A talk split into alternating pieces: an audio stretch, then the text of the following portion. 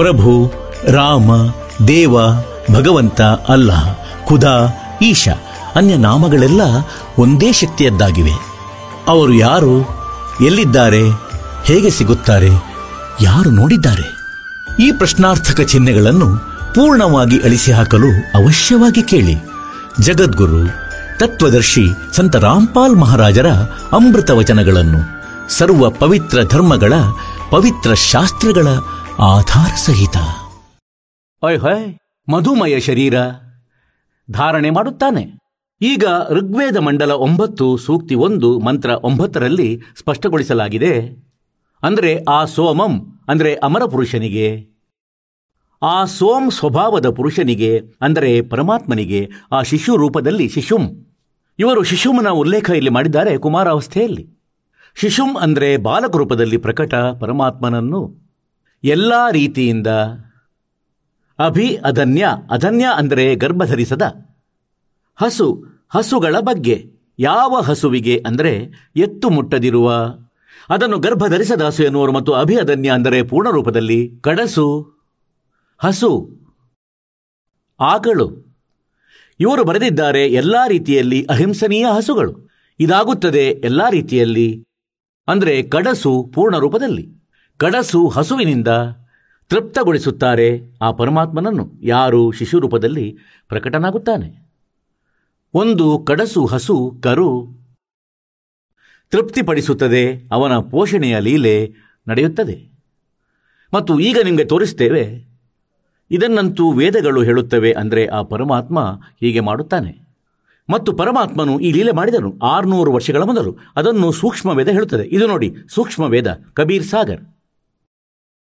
ಕಬೀರ್ ವಾಣಿ.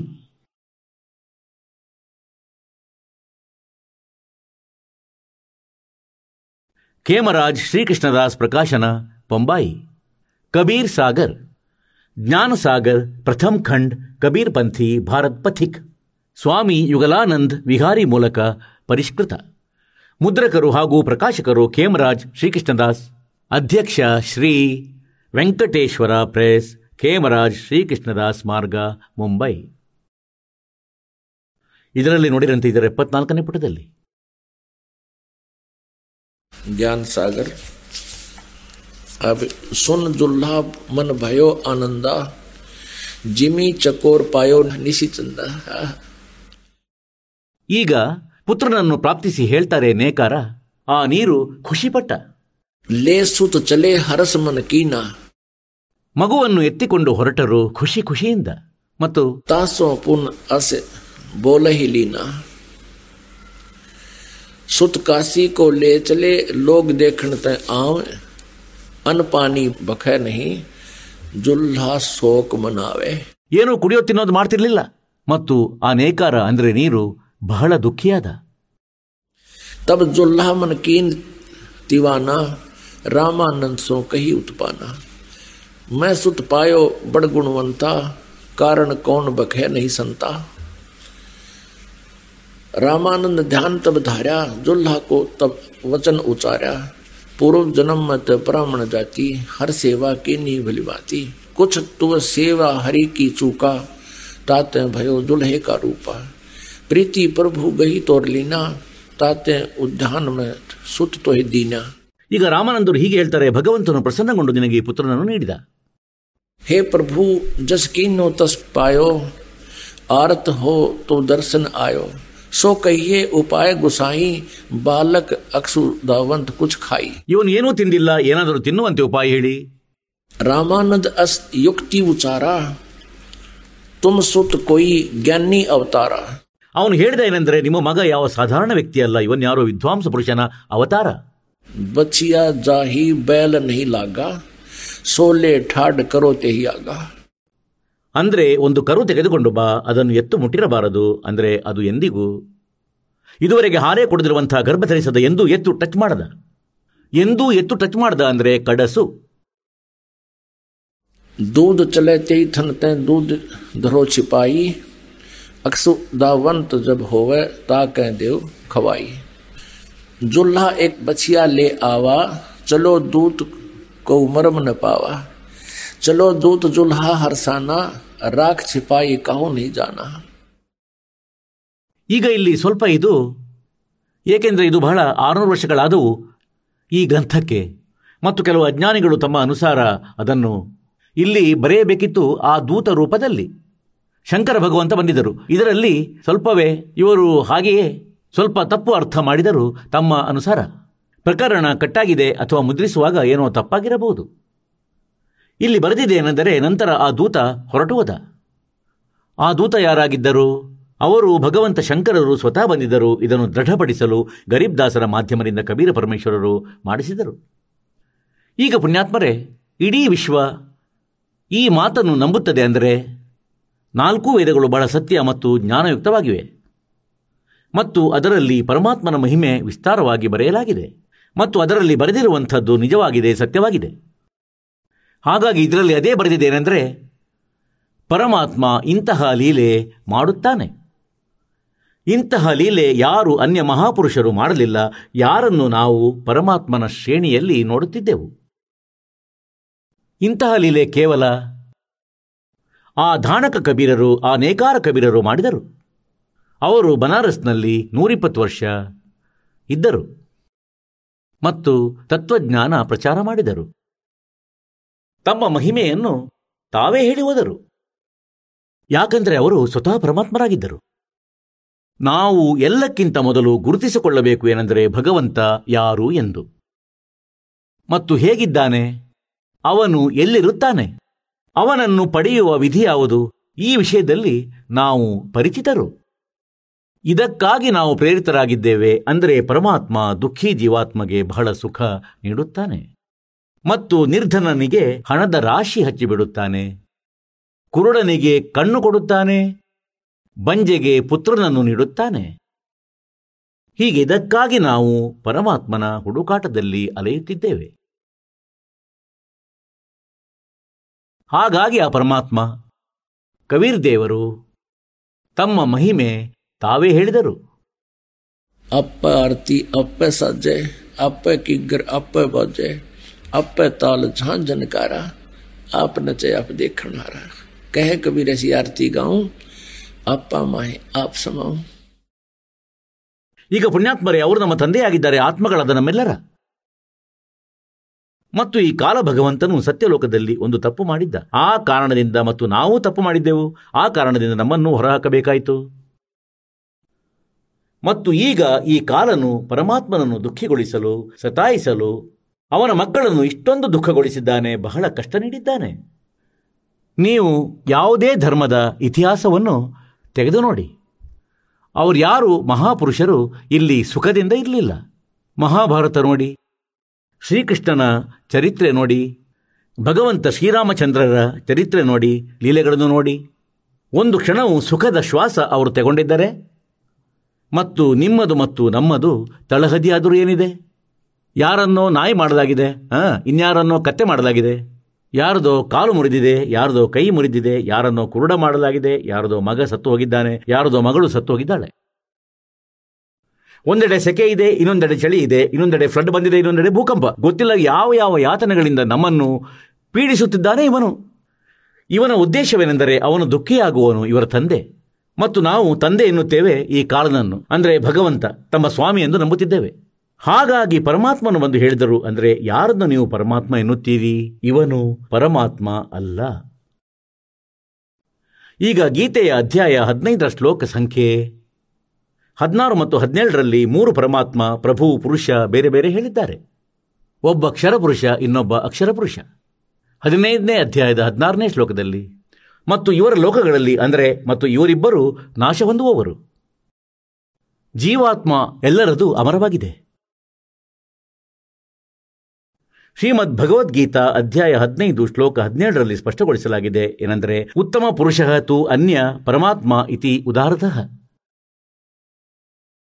ಪುರುಷೋತ್ತಮ. ಪುರುಷ ಅಂದರೆ ಪ್ರಭು, ಉತ್ತಮ ಅಂದರೆ ಶ್ರೇಷ್ಠ. ಆ ಶ್ರೇಷ್ಠ ಪರಮಾತ್ಮನಂತೂ ಯಾರೋ ಬೇರೆಯೇ ಇದ್ದಾರೆ. ಮತ್ತು ಪರಮಾತ್ಮ ಇತಿ ಉದಾರತಃ. ಉತ್ತಮ ಪುರುಷ, ಉತ್ತಮ ಅಂದರೆ ಶ್ರೇಷ್ಠ, ಪರಮೇಶ್ವರ ಬೇರೆ ಯಾರೋ ಇದ್ದಾರೆ. ಅವನನ್ನು ಪರಮಾತ್ಮ ಎನ್ನಲಾಗುತ್ತದೆ. ಮತ್ತು ಅವನೇ ಮೂರೂ ಲೋಕಗಳಲ್ಲಿ ಪ್ರವೇಶಿಸಿ ಎಲ್ಲರ ಧಾರಣೆ, ಪೋಷಣೆ ಮಾಡುತ್ತಾನೆ.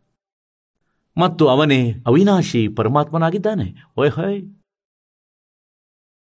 ಈಗ ಪುಣ್ಯಾತ್ಮರೇ, ಅವನು ಪರಮಾತ್ಮ ಆಗಿರುವನು. ಏಕೆಂದರೆ ಈ ಸದ್ಗ್ರಂಥಗಳು ಯಾವ ಬಾಲಕರ ಲೇಖನಗಳು ಅಲ್ಲ. ಅಥವಾ ಯಾರೋ ಹಾಸ್ಯಗಾರ ಬರೆದಂತಹ ಕವಿತೆಗಳು ಅಲ್ಲ. ಇದು ಪರಮಾತ್ಮನ ಜ್ಞಾನವಾಗಿದೆ. ಮತ್ತಿದರೊಳಗಿನ ಒಂದೊಂದು ಶಬ್ದವು, ಒಂದೊಂದು ಅಕ್ಷರವು ಬಹಳ ಮಹತ್ವದ್ದಾಗಿದೆ. ಬಹಳ ಗೂಢ ರಹಸ್ಯಗಳು ಒಳಗೊಂಡಿವೆ. ಉತ್ತಮ ಪುರುಷಹತು ಅನ್ಯ. ಗೀತೆ ಅಧ್ಯಾಯ ಹದಿನೈದರ ಶ್ಲೋಕ ಹದಿನೆಂಟರಲ್ಲಿ ಬರೆದಿದೆ, ಉತ್ತಮ ಪುರುಷಹತು ಅನ್ಯ. ಉತ್ತಮ ಪುರುಷ ಅಂದರೆ ಶ್ರೇಷ್ಠ ಪ್ರಭು ಅಂತೂ ಯಾರೋ ಬೇರೆ ಇದ್ದಾರೆ. ಇವರಿಗಿಂತ ಬೇರೆ ಇದ್ದಾನೆ. ಯಾರನ್ನು ಈ ಮೊದಲು ಹದಿನಾರನೇ ಶ್ಲೋಕದಲ್ಲಿ ಕ್ಷರಪುರುಷ ಮತ್ತು ಅಕ್ಷರಪುರುಷ ಹೇಳಿದ್ದಾರೆ, ಅವರಿಗಿಂತ ಯಾರೋ ಬೇರೆ ಇದ್ದಾರೆ? ಆ ಅನ್ಯರ ವಿಷಯದಲ್ಲಿ ಮತ್ತೊಂದು ಮಾಹಿತಿ ಇದೆ. ಎಂಟನೇ ಅಧ್ಯಾಯದ ಪ್ರಥಮ ಶ್ಲೋಕದಲ್ಲಿ ಅರ್ಜುನ ಕೇಳಿದ, ಪ್ರಭು, ನೀವು ಏಳನೇ ಅಧ್ಯಾಯದ ಇಪ್ಪತ್ತೊಂಬತ್ತನೇ ಶ್ಲೋಕದಲ್ಲಿ ಯಾವ ತತ್ ಬ್ರಹ್ಮನ ಬಗ್ಗೆ ಹೇಳಲಾಗಿದೆ ಅಂದರೆ, ಅವನ ಮಾಹಿತಿ ಆದ ಬಳಿಕ ಸಾಧಕನು ಪುನಃ ವೃದ್ಧಾಪ್ಯ ಮತ್ತು ಮರಣದಿಂದ ಬಿಡಿಸಿಕೊಳ್ಳುವುದೇ ಪ್ರಯತ್ನ ಮಾಡುತ್ತಾನೆ. ಅವನು ಈ ಪ್ರಪಂಚದ ಯಾವುದೇ ವಸ್ತುವಿನ ಇಚ್ಛೆ ಮಾಡುವುದಿಲ್ಲ. ಹಾಗಾಗಿ ಎಂಟನೇ ಅಧ್ಯಾಯದ ಪ್ರಥಮ ಮಂತ್ರದಲ್ಲಿ ಅರ್ಜುನ ಕೇಳಿದ ಕಿಂ ತತ್ ಬ್ರಹ್ಮ್. ಹಾಗಾದರೆ ಆ ತತ್ ಬ್ರಹ್ಮ್ ಯಾರು? ಬ್ರಹ್ಮ್ ಅಂದರೆ ಪರಮಾತ್ಮ, ಪ್ರಭು. ನಿಮಗಿಂತ, ಗೀತಾ ಜ್ಞಾನದಾತನಿಗಿಂತ ಅನ್ಯ ತತ್ ಬ್ರಹ್ಮ್ ಅವನು ಯಾರು? ಎಂಟನೇ ಅಧ್ಯಾಯದ ಮೂರನೇ ಮಂತ್ರದಲ್ಲಿ ಗೀತಾ ಜ್ಞಾನದಾತನು ಹೇಳಿದ್ದಾನೆ. ಅಂದರೆ ಅವನು ಪರಮಕ್ಷರ ಬ್ರಹ್ಮನು. ಹೊಯ್ ಹೊಯ್. ಅವನು ಗೀತಾ ಜ್ಞಾನದಾತನಿಗಿಂತ ಬೇರೆ ಇದ್ದಾನೆ. ಮತ್ತು ಗೀತೆ ಅಧ್ಯಾಯ ಎಂಟರ ಶ್ಲೋಕ ಐದು ಮತ್ತು ಏಳರಲ್ಲಿ ಗೀತಾ ಜ್ಞಾನದಾತ ತನ್ನ ಭಕ್ತಿ ಮಾಡಲು ಹೇಳುತ್ತಾನೆ. ಅಂದರೆ ನನ್ನ ಭಕ್ತಿ ಮಾಡಿದರೆ ನನ್ನನ್ನು ಪ್ರಾರ್ಥಿಸುವೆ ಮತ್ತು ತನ್ನ ಮಂತ್ರದ ಬಗ್ಗೆ ಮಾಹಿತಿ ನೀಡುತ್ತಾನೆ. ಎಂಟನೇ ಅಧ್ಯಾಯದ ಹದಿಮೂರನೇ ಶ್ಲೋಕದಲ್ಲಿ, ಅಂದರೆ ಓಂ ಇತಿ ಏಕಾಕ್ಷರಂ ಭ್ರಂ ವ್ಯಾಹರನ್ ಮಾಂ ಅನುಸ್ಮರನ್ ಯಹ ಪ್ರಯಾತಿ ತ್ಯಜನ್ ದೇಹಂ ಸಹ ಯಾತಿ ಪರಮಾಂ ಗತಿಂ. ಮಾಂ ಭ್ರಂ ಬ್ರಹ್ಮನಾದ ನನ್ನ ಕೇವಲ ಒಂದು ಓಂ ಅಕ್ಷರವಿದೆ. ಮತ್ತು ಯಾರು ಇದರ ಸ್ಮರಣೆ ಮಾಡುತ್ತಾ? ಅಂತಿಮ ಶ್ವಾಸದ ತನಕ. ಶರೀರ ಬಿಟ್ಟು ಹೋಗುವ ಸಮಯದಲ್ಲಿ ಸ್ಮರಣೆ ಮಾಡುತ್ತಾನೆ. ಆಗ ನನ್ನದಾದ ಓಂನಿಂದ ಸಿಗುವಂತಹ ಸ್ಥಿತಿ ಏನಿದೆ? ಲಾಭವೇನಿದೆ? ಆ ಪರಮಗತಿಯನ್ನು ಇವನು ಪ್ರಾಪ್ತಿಸುವನು. ಹದಿನೇಳನೇ ಅಧ್ಯಾಯದ ಇಪ್ಪತ್ಮೂರನೇ ಶ್ಲೋಕದಲ್ಲಿ ಹೇಳಲಾಗಿದೆ ಏನೆಂದರೆ, ಆ ಪರಮಾಕ್ಷರ ಬ್ರಹ್ಮನನ್ನು ಪಡೆಯುವುದಕ್ಕಾಗಿ ಮೂರು ಅಕ್ಷರದ ಮಂತ್ರದ ನಿರ್ದೇಶವಿದೆ ಓಂ ತತ್ ಸತ್ ಇತಿ ನಿರ್ದೇಶ ಬ್ರಹ್ಮಣ ತ್ರಿವಿಧ ಸ್ಮೃತ. ಬ್ರಾಹ್ಮಣ ತೇನ ವೇದಾಚ ಯಜ್ಞಾ ವೀತಃ ಪುರ. ಓಂ ತತ್ ಸತ್ ಇತಿ ನಿರ್ದೇಶ ಬ್ರಹ್ಮಣ. ಬ್ರಹ್ಮಣ ಅಂದರೆ ಸಚ್ಚಿದಾನಂದ ಘನ ಭ್ರಮ್ ಅಂದರೆ ಪರಮಾಕ್ಷರ ಬ್ರಹ್ಮಣವನ್ನು ಪಡೆಯುವ ಈ ಮೂರು ಮಂತ್ರ, ಓಂ ತತ್ಸತ್ ಓಂ ತತ್ಸತ್ ಓಂ ತತ್ಸತ್ ಇದ್ಯಾವುದು ಮಂತ್ರವಲ್ಲ? ಓಂ ಅಂತೂ ಬ್ರಹ್ಮನದು, ತತ್ ಮತ್ತು ಸತ್, ಇದು ಸಾಂಕೇತಿಕ ಶಬ್ದವಾಗಿದೆ. ಕೋಡ್ ವರ್ಡ್ ಆಗಿದೆ, ಈ ದಾಸನು ಹೇಳಬಹುದು, ಈ ಪೃಥ್ವಿ ಮೇಲೆ, ಮತ್ತು ಬೇರೆ ಯಾರು ಅಧಿಕಾರಿ ಇಲ್ಲ ಇದನ್ನು ಹೇಳುವ. ತತ್, ಇದು ಅಕ್ಷರ ಪುರುಷನ ಮಂತ್ರವಾಗಿದೆ. ಸಾಂಕೇತಿಕವಾಗಿದೆ, ಈ ದಾಸನು ಹೇಳುವನು, ಆ ಮಂತ್ರ ಬೇರೆ ಇದೆ. ಮತ್ತು ಸತ್, ಇದು ಪರಮಾಕ್ಷರ ಬ್ರಹ್ಮನದು. ಹಾಗಾಗಿ ಎಂಟನೇ ಅಧ್ಯಾಯದ ಎಂಟು ಒಂಬತ್ತು ಹತ್ತರಲ್ಲಿ ಹೇಳಲಾಗಿದೆ ಏನೆಂದರೆ ಯಾರು ಆ ಪರಮಕ್ಷರ್ ಬ್ರಹ್ಮನ ಸಾಧನೆ ಮಾಡುತ್ತಾನೆ? ಭಕ್ತಿಯ ಸಂಪಾದನೆಯಿಂದ ಅವನು ಆ ಪರಮಾತ್ಮನನ್ನು ಪ್ರಾಪ್ತಿಸುವನು.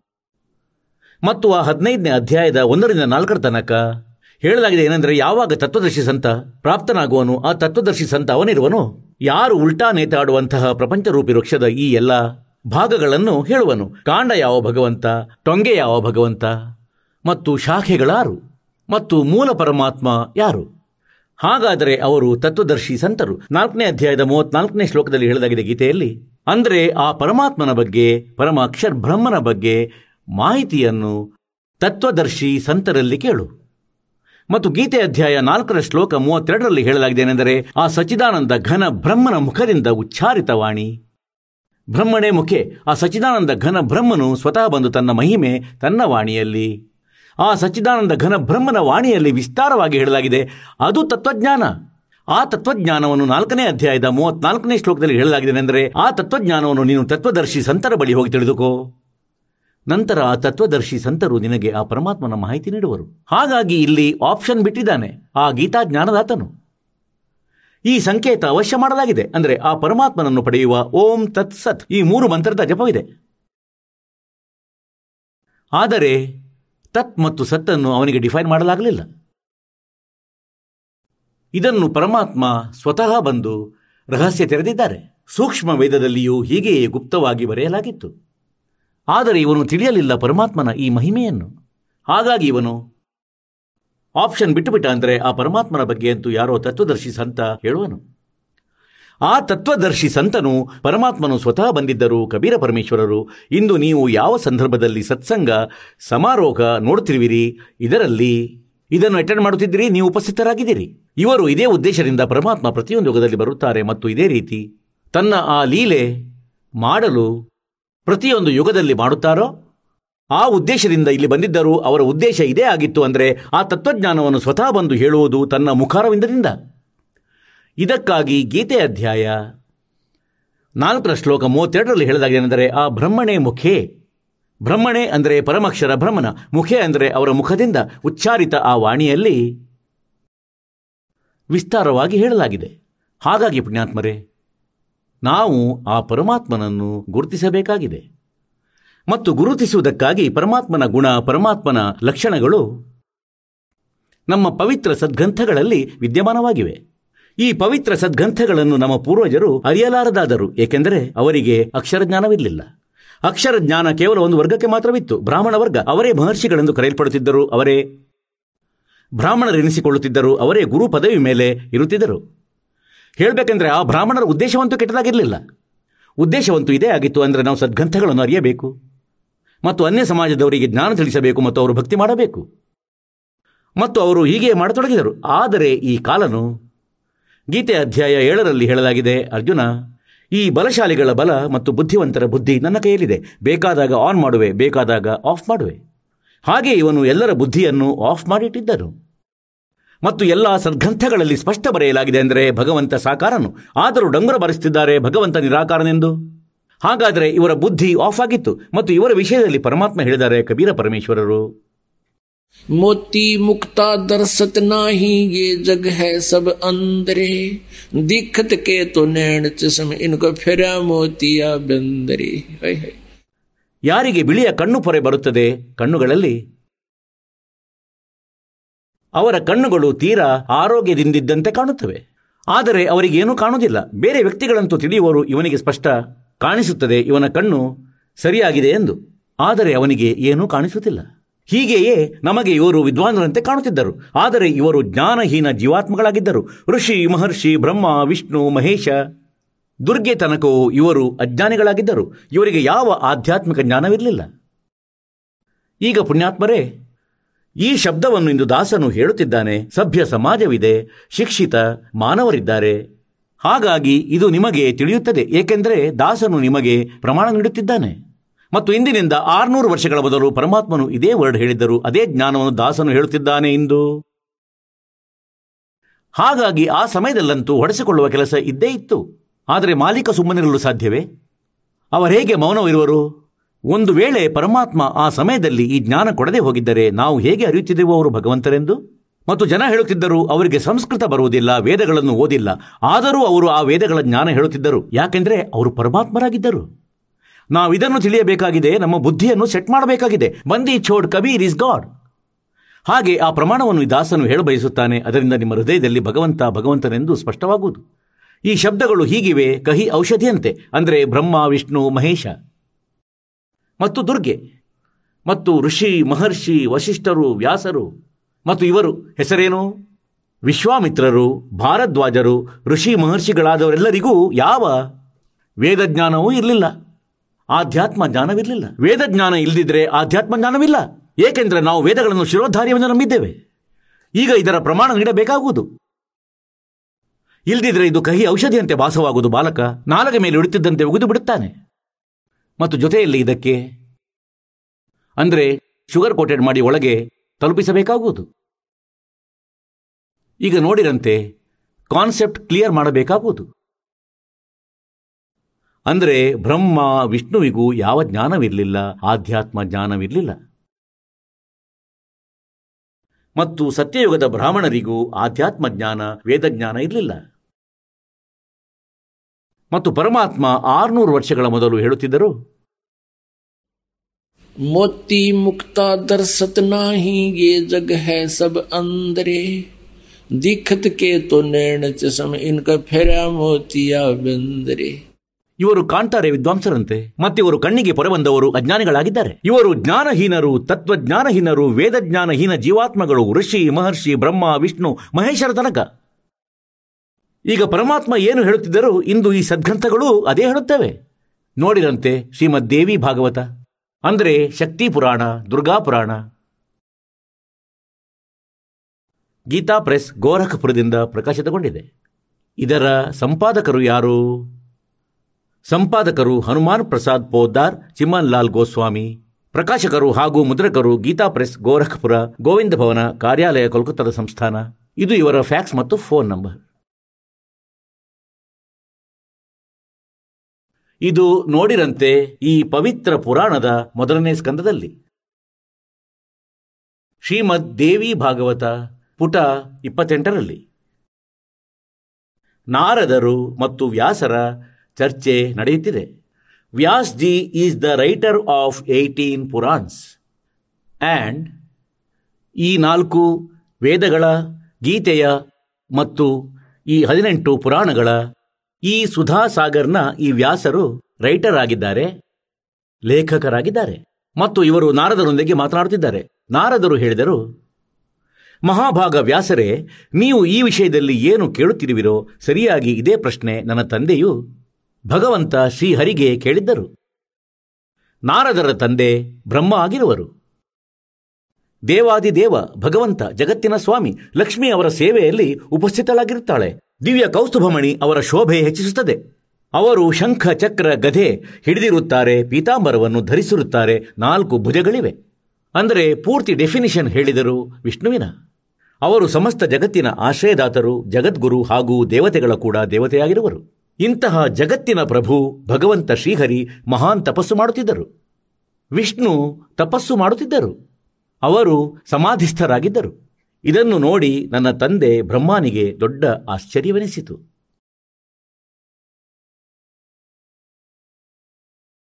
ಅಂತೆಯೇ ಅವರು ಅವರಿಗೆ, ಅಂದರೆ ಬ್ರಹ್ಮ ವಿಷ್ಣುವಿನಲ್ಲಿ ಕೇಳಿ ತಿಳಿಯುವ ಇಚ್ಛೆ ವ್ಯಕ್ತಪಡಿಸಿದರು. ಬ್ರಹ್ಮ ಕೇಳಿದರು, ಪ್ರಭು ತಾವು ದೇವತೆಗಳ ಅಧ್ಯಕ್ಷರಾಗಿರುವಿರಿ.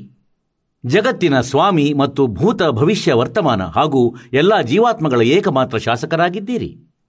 ಭಗವಂತ, ಹಾಗಾದರೆ ನೀವ್ಯಾಕೆ ತಪ ಮಾಡುತ್ತಿರುವಿರಿ? ಮತ್ತು ನೀವು ಯಾವ ದೇವತೆಯ ಆರಾಧನೆಯಲ್ಲಿ ಧ್ಯಾನಮಗ್ನರಾಗಿದ್ದೀರಿ? ನನಗೆ ಬಹಳ ಆಶ್ಚರ್ಯವಾಗುತ್ತಿದೆ, ಏನೆಂದರೆ ತಾವು ದೇವೇಶ್ವರರು. ಅಂದರೆ ಎಲ್ಲ ದೇವರ ಮಾಲೀಕ. ಎಲ್ಲ ಭಗವಂತರ ಭಗವಂತ, ಬ್ರಹ್ಮ, ವಿಷ್ಣುಗೆ ಹೇಳುತ್ತಿದ್ದಾರೆ ಭಗವಂತರ ಭಗವಂತ. ಹಾಗೂ ಇಡೀ ಜಗತ್ತಿನ ಶಾಸಕರಾಗಿದ್ದರೂ ಸಮಾಧಿಸ್ಥರಾಗಿ ಕುಳಿತಿದ್ದಾರೆ. ಈಗ ವಿಷ್ಣು ಏನು ಉತ್ತರ ಕೊಟ್ಟರು? ಬ್ರಹ್ಮನ ವಿನಮ್ರ ವಚನ ಕೇಳಿ ಭಗವಂತ ಶ್ರೀಹರಿ ಹೇಳಿದರು, ಈ ವಚನ ನುಡಿದರು. ಶ್ರೀಹರಿ ಅವರಿಗೆ ಹೇಳತೊಡಗಿದರು, ಬ್ರಾಹ್ಮಣ ಎಚ್ಚರಿಕೆಯಿಂದ ಕೇಳು. ನಾನು ನನ್ನ ಮನದ ವಿಚಾರ ವ್ಯಕ್ತಪಡಿಸುತ್ತೇನೆ. ದೇವತೆಗಳು, ದಾನವರು, ಮಾನವರು ಎಲ್ಲರೂ ಇದನ್ನೇ ತಿಳಿದಿದ್ದಾರೆ ಅಂದರೆ ನೀನು ಸೃಷ್ಟಿ ಮಾಡುವೆ. ನಾನು ಪಾಲನೆ ಮಾಡುವೆನು ಮತ್ತು ಶಂಕರ ಸಂಹಾರ ಮಾಡುತ್ತಿರುತ್ತಾರೆ. ಆದರೂ ವೇದಜ್ಞಾನವುಳ್ಳ ಪುರುಷರು ತಮ್ಮ ಯುಕ್ತಿಯಿಂದ ಇದನ್ನು ಸ್ಪಷ್ಟಪಡಿಸುತ್ತಾರೆ ಏನೆಂದರೆ ರಚನೆ, ಪಾಲನೆ ಮತ್ತು ಸಂಹಾರ ಮಾಡುವ ಈ ಯೋಗ್ಯತೆ ಯಾವುದು ನಮಗೆ ಸಿಕ್ಕಿದೆ? ಇದರ ಅಧಿಕಾರಿ ಶಕ್ತಿದೇವಿಯಾಗಿದ್ದಾಳೆ. ಓಹ್! ಅವರು ಹೇಳ್ತಾರೆ ಏನೆಂದರೆ ಜಗತ್ತಿನ ಸೃಷ್ಟಿ ಮಾಡುವುದಕ್ಕಾಗಿ ನಿಮ್ಮಲ್ಲಿ ರಾಜಸಿ ಶಕ್ತಿಯ ಸಂಚಾರವಾಗಿದೆ. ಇದರಿಂದ ಇದು ಸ್ಪಷ್ಟವಾಗುತ್ತದೆ ಅಂದರೆ ರಜಗುಣ ಬ್ರಹ್ಮ ಸತಗುಣ ವಿಷ್ಣು ತಮಗುಣ ಶಿವರಾಗಿದ್ದಾರೆ. ನನಗೆ ಸಾತ್ವಿಕ ಶಕ್ತಿ ಸಿಕ್ಕಿದೆ ಮತ್ತು ರುದ್ರನಲ್ಲಿ ತಾಮಸಿ ಶಕ್ತಿಯ ಆವಿರ್ಭಾವವಾಗಿದೆ ಸೂರತ, ಪ್ರತ್ಯಕ್ಷ ಮತ್ತು ಪರೋಕ್ಷ ಎರಡೂ ಉದಾಹರಣೆಗಳು ನಾನು ನಿನ್ನ ಮುಂದಿರಿಸುತ್ತೇನೆ ಕೇಳು, ಇದು ನಿಶ್ಚಿತ ಮಾತಾಗಿದೆ ಅಂದರೆ ಆ ಶಕ್ತಿಯ ಅಧೀನವಾಗಿಯೇ ನಾನು ಅಂದರೆ ವಿಷ್ಣು. ಶೇಷನಾಗನ ಶಯನ ಮೇಲೆ ಮಲಗುತ್ತೇನೆ. ಸೃಷ್ಟಿ ಮಾಡುವ ಸಂದರ್ಭ ಬರುತ್ತಲೇ ಎಚ್ಚರಗೊಳ್ಳುತ್ತೇನೆ. ನಾನು ಸದಾ ತಪ ಮಾಡುವುದರಲ್ಲಿ ತೊಡಗಿರುತ್ತೇನೆ. ಮತ್ತು ಆ ಶಕ್ತಿಯ ಶಾಸನದಿಂದ ನಾನೆಂದಿಗೂ ಮುಕ್ತನಾಗಿರುವುದಿಲ್ಲ. ಎಂದಾದರೂ ಸಮಯ ಸಿಕ್ಕಿದರೆ ಲಕ್ಷ್ಮಿಯೊಡನೆ ಸುಖಪೂರ್ವಕ ಸಮಯ ಕಳೆಯುವ ಸೌಭಾಗ್ಯ ಪ್ರಾಪ್ತವಾಗುತ್ತದೆ. ನಾನು ಕೆಲವೊಮ್ಮೆ ದಾನವರೊಡನೆ ಯುದ್ಧ ಮಾಡುತ್ತೇನೆ. ಅಖಿಲ ಜಗತ್ತಿಗೆ, ಅಂದರೆ ಇಡೀ ಜಗತ್ತಿಗೆ ಭಯ ಮುಟ್ಟಿಸುವಂತಹ ದೈತ್ಯಗಳ ಭಯಂಕರ ಶರೀರಗಳನ್ನು ಶಾಂತ ಮಾಡುವುದು ನನ್ನ ಪರಮ ಕರ್ತವ್ಯವಾಗುತ್ತದೆ. ಇದು ಕೂಡ ಸ್ಪಷ್ಟವಾಗುತ್ತಿದೆ. ಪರಮಾತ್ಮ ಹೇಳ್ತಾರೆ, ಕಬೀರರು, ತಂದರ್ ಸುಖಿಯ ಕೋಯ್ನ ದೇಖ್ಯಾ, ದೋ ದೇಖ್ಯಾ, ಸೋ ದುಖಿಯ ಹೋ ಅವ್ರ ಬ್ರಹ್ಮ, ವಿಷ್ಣು, ಮಹೇಶ್ವರ ದುಖಿಯ, ಜಿನಿಯ, ರಾ ಚಲಾಯಿ ಹೋ. ಇವನು ಹೇಳ್ತಾನೆ, ನಾನು ಸದಾ ತಪ ಮಾಡುವುದರಲ್ಲಿ ತೊಡಗಿರುತ್ತೇನೆ. ಮತ್ತು ಶಕ್ತಿಯ ಶಾಸನದಿಂದ ಎಂದು ಮುಕ್ತನಾಗಿರಲಾರೆ. ಎಂದಾದರೂ ಸಮಯ ಸಿಕ್ಕಿದರೆ ಲಕ್ಷ್ಮಿಯೊಡನೆ ಸ್ವಲ್ಪವೇ ಸುಖಪೂರ್ವಕ ಸಮಯ ಕಳೆಯುತ್ತೇನೆ. ಮತ್ತು ನಂತರ ರಾಕ್ಷಸರೊಡನೆ ಯುದ್ಧ ಮಾಡುತ್ತಿರುತ್ತೇನೆ. ದಾನವರೊಡನೆ ಯುದ್ಧ ಮಾಡುತ್ತಿರುತ್ತೇನೆ. ಇವರಿಗೆ ಸುಖವೆಂಬ ವಸ್ತುವೇ ಇಲ್ಲ. ತಾವೇ ಸ್ವೀಕಾರ ಮಾಡುತ್ತಿರುವರು ಭಗವಂತ. ಮತ್ತು ಈಗ ನೋಡಿ. ವಿಷ್ಣು ಹೇಳುತ್ತಿದ್ದಾರೆ, ನನಗೆ ಎಲ್ಲಾ ಪ್ರಕಾರದಿಂದ ಶಕ್ತಿಯ ಅಧೀನವಾಗಿರಬೇಕಾಗುತ್ತದೆ. ನಾನು ಪರಾಧೀನನು. ಮತ್ತು ಅದೇ ಭಗವತಿ, ಅಂದರೆ ದುರ್ಗಾ, ಶಕ್ತಿಯ ನಾನು ನಿರಂತರ ಧ್ಯಾನ ಮಾಡುತ್ತಿರುತ್ತೇನೆ, ಅವಳದೇ ಪೂಜೆ ಕೂಡ ಮಾಡುತ್ತಿರುತ್ತೇನೆ. ಬ್ರಹ್ಮ ನನ್ನ ಮಾಹಿತಿಯಲ್ಲಿ, ನನ್ನ ಸ್ಪಿರಿಚುವಲ್ ನಾಲೆಡ್ನಲ್ಲಿ ಈ ಭಗವತಿ ಶಕ್ತಿಗಿಂತ ದೊಡ್ಡವರು ಬೇರೆ ಯಾವ ದೇವತೆಗಳಿಲ್ಲ. ಈಗ ಬಂತು ಅಂತ್ಯ. ವಿಷ್ಣುವಿನ ಆಧ್ಯಾತ್ಮಿಕ ಜ್ಞಾನದ. ಹೀಗೆ ಹೇಳ್ತಾನೆ ಅಂದರೆ ದುರ್ಗೆಗಿಂತ ಮೇಲೆ ಯಾವ ಭಗವಂತನೇ ಇಲ್ಲ. ನನಗೆ ಮಾಹಿತಿ ಇದ್ದಷ್ಟು. ಈಗ ಪುಣ್ಯಾತ್ಮರೇ ಒಂದು ವೇಳೆ ಈ ದಾಸನು ಈ ಶಬ್ದ ಹೇಳಿದಿದ್ರೆ ಏನಂದ್ರೆ, ಬ್ರಹ್ಮ, ವಿಷ್ಣು, ಮಹೇಶ, ದುರ್ಗೆ ಇತ್ಯಾದಿ ಮತ್ತು ಈ ಋಷಿಗಳು, ಮಹರ್ಷಿಗಳಿಗೆ ಆಧ್ಯಾತ್ಮಿಕ ಜ್ಞಾನವಿರಲಿಲ್ಲ ಮೊದಲ ಬಾರಿ ಇದನ್ನು ಯಾರಾದರೂ ಕೇಳಿದರೆ, ಎದ್ದು ಹೋಗುವುದಂತೂ ಖಂಡಿತ ಮತ್ತು ಹೇಳುವ ಇವರಂತೂ ಎಲ್ಲ ವ್ಯರ್ಥ ಹೇಳುತ್ತಿದ್ದಾರೆ. ಈಗ ಈ ಪ್ರಮಾಣ ನೋಡಿ, ಆ ಪುಣ್ಯಾತ್ಮ ಒಂದೆರಡು ಜನ ಬಂದಿರಬಹುದು. ಹೊಸ ಭಕ್ತರು ಜಾಸ್ತಿ ಬರುತ್ತಾರೆ. ಹೀಗಾಗಿ ದಾಸನ ಉದ್ದೇಶವಾಗಿರುತ್ತದೆ ಏನಂದರೆ, ಮೊದಲ ತರಗತಿಯಿಂದ ಹಿಡಿದು ಪಿ ಎಚ್ ಡಿ ತನಕ ಜ್ಞಾನ ಇದೇ ಸಾಮೂಹಿಕ ಶಿಕ್ಷಣ ಸ್ಥಳ ಅಂದರೆ ಸತ್ಸಂಗದ ಮಾಧ್ಯಮದಿಂದ ಕೊಡುವೆ. ಏಕೆಂದರೆ ಇದರಿಂದ ಈ ಜ್ಞಾನ ಯಜ್ಞದ ಲಾಭ ಎಲ್ಲ ಜೀವಾತ್ಮಗಳಿಗಾಗಲಿ. ಹಾಗಾಗಿ ಇಲ್ಲಿ ಇದು ಸ್ಪಷ್ಟವಾಯಿತು ಏನೆಂದರೆ ವಿಷ್ಣುವಿಗೆ ಜ್ಞಾನವಿಲ್ಲ. ಬ್ರಹ್ಮನಿಗೆ ಸ್ವತಃ ಜ್ಞಾನವಿಲ್ಲ, ವಿಷ್ಣುವಿಗೆ ಕೇಳಿದ ನಾರದನಿಗೆ ಜ್ಞಾನವಿಲ್ಲ ಮತ್ತು ವ್ಯಾಸನಿಗೆ ಜ್ಞಾನವಿಲ್ಲ. ಮತ್ತು ಮುಂದೆ ನೋಡಿ ದುರ್ಗೆ ಏನು ಹೇಳ್ತಾಳೆ? ವಿಷ್ಣು ಅಂತೂ ಹೇಳುತ್ತಾರೆ. ಅಂದ್ರೆ ನಾನು ದುರ್ಗೆಗಿಂತ ಮೇಲೆ ಯಾವ ಭಗವಂತನನ್ನೂ ಒಪ್ಪುವುದಿಲ್ಲ ಮತ್ತು ನನಗೆ ಗೊತ್ತಿಲ್ಲ. ಮತ್ತು ಈಗ ದುರ್ಗೆ ಏನು ಹೇಳ್ತಾಳೆ? ದುರ್ಗೆ ಏನು ಹೇಳುತ್ತಾಳೆ? ನೋಡಿ, ಏಳನೇ ಸ್ಕಂದದಲ್ಲಿ, ಐನೂರ ಅರವತ್ತೆರಡನೇ ಪುಟದಲ್ಲಿ, ಏಳನೇ ಸ್ಕಂದ, ಅದೇ ಶ್ರೀಮದ್ ದೇವಿ ಭಾಗವತ. ಇದು ಅದೇ ಪುರಾಣ, ಈಗ ಇಲ್ಲಿ ನೋಡಿರಂತೆ. ಏಳನೇ ಸ್ಕಂದ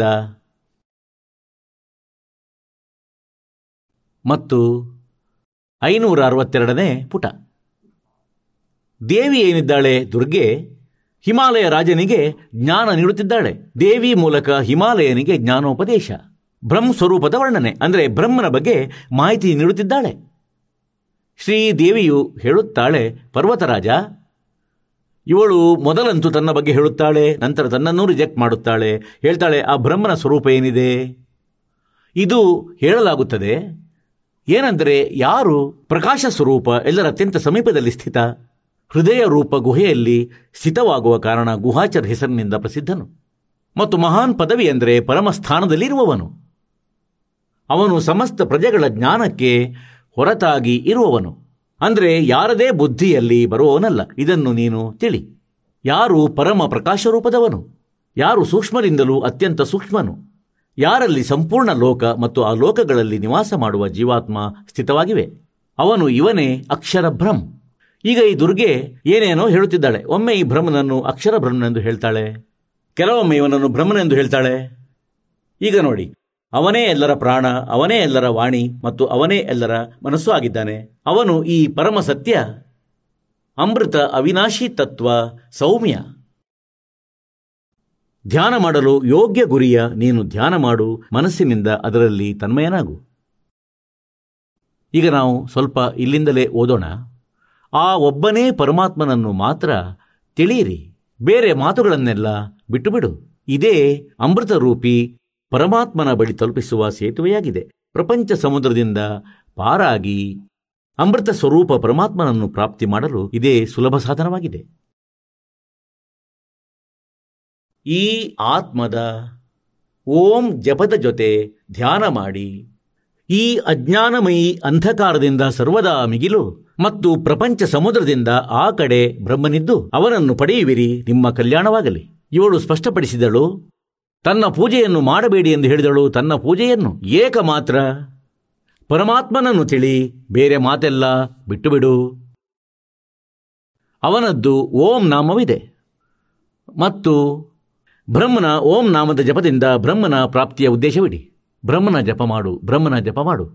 ಮತ್ತು ಅವನು ಎಲ್ಲಿರುತ್ತಾನೆ? ಅವರು ಇವರೆಲ್ಲರ ಆತ್ಮ ಈ ಬ್ರಹ್ಮ. ಬ್ರಹ್ಮಲೋಕ ರೂಪ ದಿವ್ಯ ಆಕಾಶದಲ್ಲಿ ಇರುತ್ತಾನೆ. ಅಹ್ ಈಗ ಕ್ಲಿಯರ್ ಮಾಡಿದಳು ದುರ್ಗೆ. ಅಂದರೆ ಕೇವಲ ಬ್ರಹ್ಮನ ಪೂಜೆ ಮಾಡಿ ಅವನ ಓಂ ಜಪವಿದೆ, ಅವನು ಬ್ರಹ್ಮಲೋಕದಲ್ಲಿ ಇರುತ್ತಾನೆ ಈಗ ಪುಣ್ಯಾತ್ಮರೇ, ದುರ್ಗೆಯು ದೇವಿಯು ಯಾರು ಈ ಬ್ರಹ್ಮ, ವಿಷ್ಣು, ಮಹೇಶ್ವರರಿಗಿಂತ ಸುಪ್ರೀಂ ಆಗಿದ್ದಾಳೆ, ಇವಳು ಈ ಬ್ರಹ್ಮ, ವಿಷ್ಣು, ಮಹೇಶ, ನಾರದ, ವ್ಯಾಸರ ಎಲ್ಲರ ಜ್ಞಾನವನ್ನು ರಿಜೆಕ್ಟ್ ಮಾಡಿದಳು.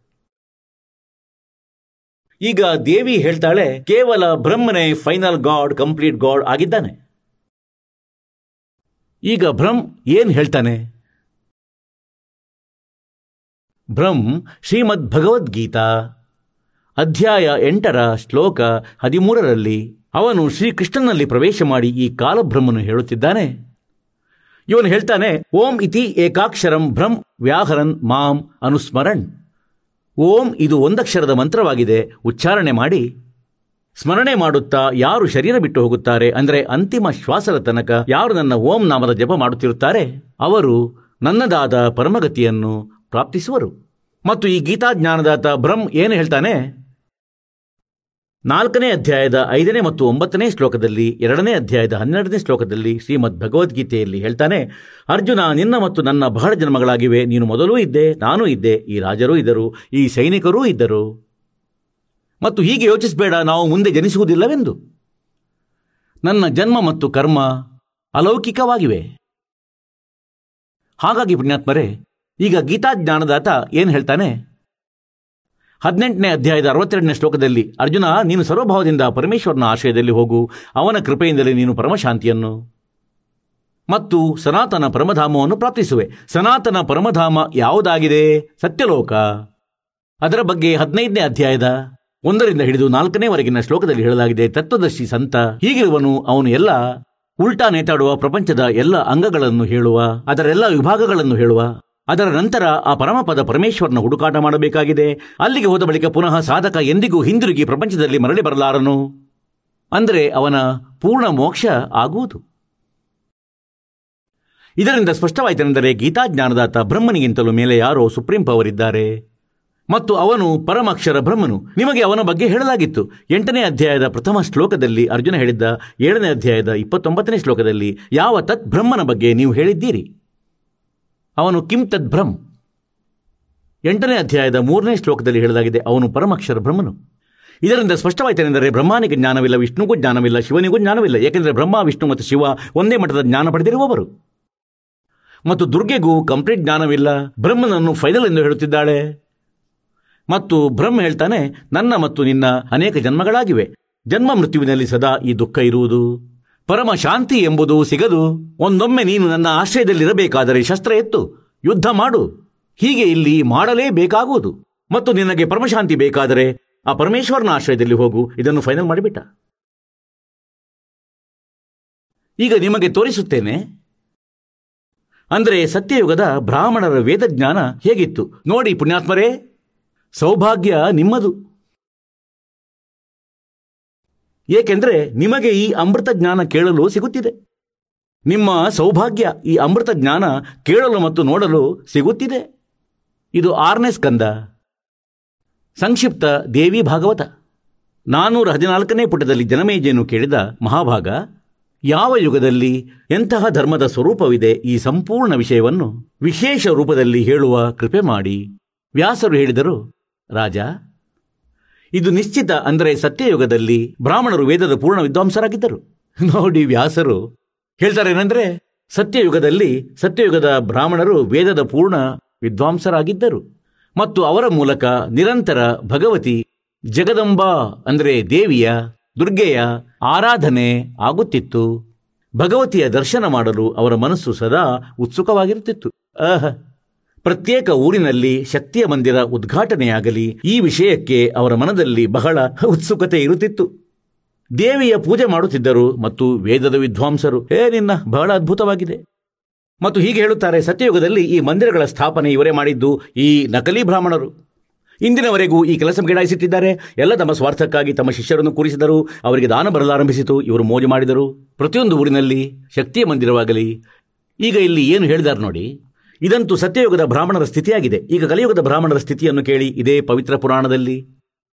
ಧರ್ಮದ ಇದೇ ಸ್ಥಿತಿ ತ್ರೇತಾದಲ್ಲಿ ಕೂಡ ಇತ್ತು. ಆದರೆ ಸ್ವಲ್ಪ ಕಡಿಮೆಯಾಗಿತ್ತು ಸತ್ಯಯುಗದ ಏನು ಸ್ಥಿತಿ ಇತ್ತು? ಅದು ದ್ವಾಪರದಲ್ಲಿ ವಿಶೇಷ ರೂಪದಿಂದ ಕಡಿಮೆಯಾಯಿತು ರಾಜನೇ, ಆ ಪ್ರಾಚೀನ ಯುಗಗಳಲ್ಲಿ, ಅಂದರೆ ಸತ್ಯಯುಗ, ತ್ರೇತ, ದ್ವಾಪರದಲ್ಲಿ, ಯಾರು ರಾಕ್ಷಸರೆನಿಸಿಕೊಂಡಿದ್ದರೋ, ಅವರು ಕಲಿಯುಗದಲ್ಲಿ ಬ್ರಾಹ್ಮಣರೆನಿಸಿಕೊಳ್ಳುತ್ತಾರೆ. ಕಲಿಯುಗದಲ್ಲಿ ಏಕೆಂದರೆ ಈಗಿನ ಬ್ರಾಹ್ಮಣರು ಆಗಾಗ್ಗೆ ಮೋಸ ಮಾಡುವುದರಲ್ಲಿ ತತ್ಪರರಾಗಿರುತ್ತಾರೆ. ಬೇರೆಯವರಿಗೆ ಮೋಸ ಮಾಡುವುದು, ಸುಳ್ಳು ಹೇಳುವುದು ಮತ್ತು ವೈದಿಕ ಧರ್ಮ ಕರ್ಮದಿಂದ ಬೇರೆ ಇರುವುದು. ಇದು ಕಲಿಯುಗಿ ಬ್ರಾಹ್ಮಣರ ಸ್ವಾಭಾವಿಕ ಗುಣವಾಗಿದೆ.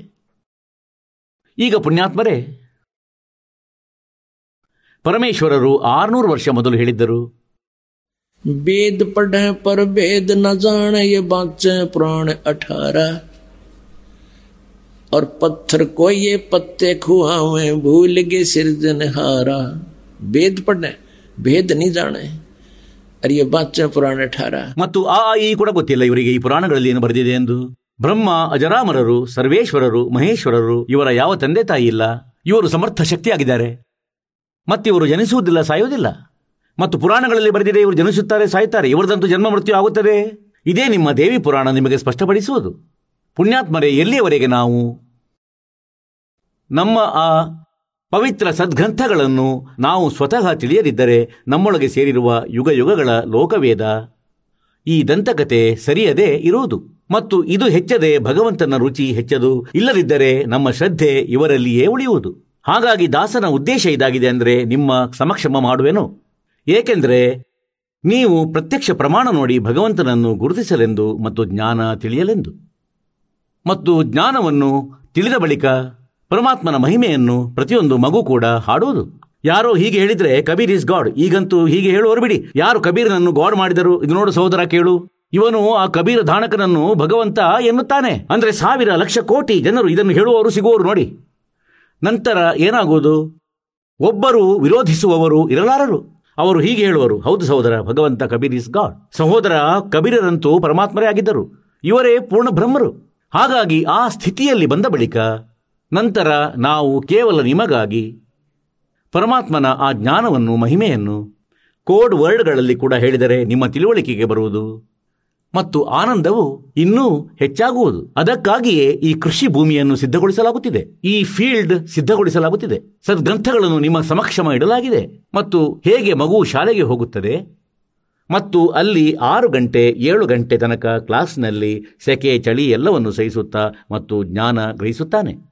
ಮತ್ತು ಸರಿಸುಮಾರು ಒಂದು ವರ್ಷ ಹೋಗಿ ಒಂದು ತರಗತಿಯಲ್ಲಿ ಉತ್ತೀರ್ಣನಾಗಲು ಯೋಗ್ಯನಾಗುತ್ತಾನೆ. ಮತ್ತು ಹದಿನೈದು, ಹದಿನಾರು, ಇಪ್ಪತ್ತು ವರ್ಷ ತನಕ ಕಂಟಿನ್ಯೂಸ್ ವಿದ್ಯೆ ಓದಿದ ಬಳಿಕ ಅವನು ಜ್ಞಾನದಿಂದ ಪರಿಪಕ್ವನಾಗುತ್ತಾನೆ. ಮತ್ತು ನಿರ್ವಹಣೆಯ ಸಾಧನ ಸಿಗುತ್ತದೆ.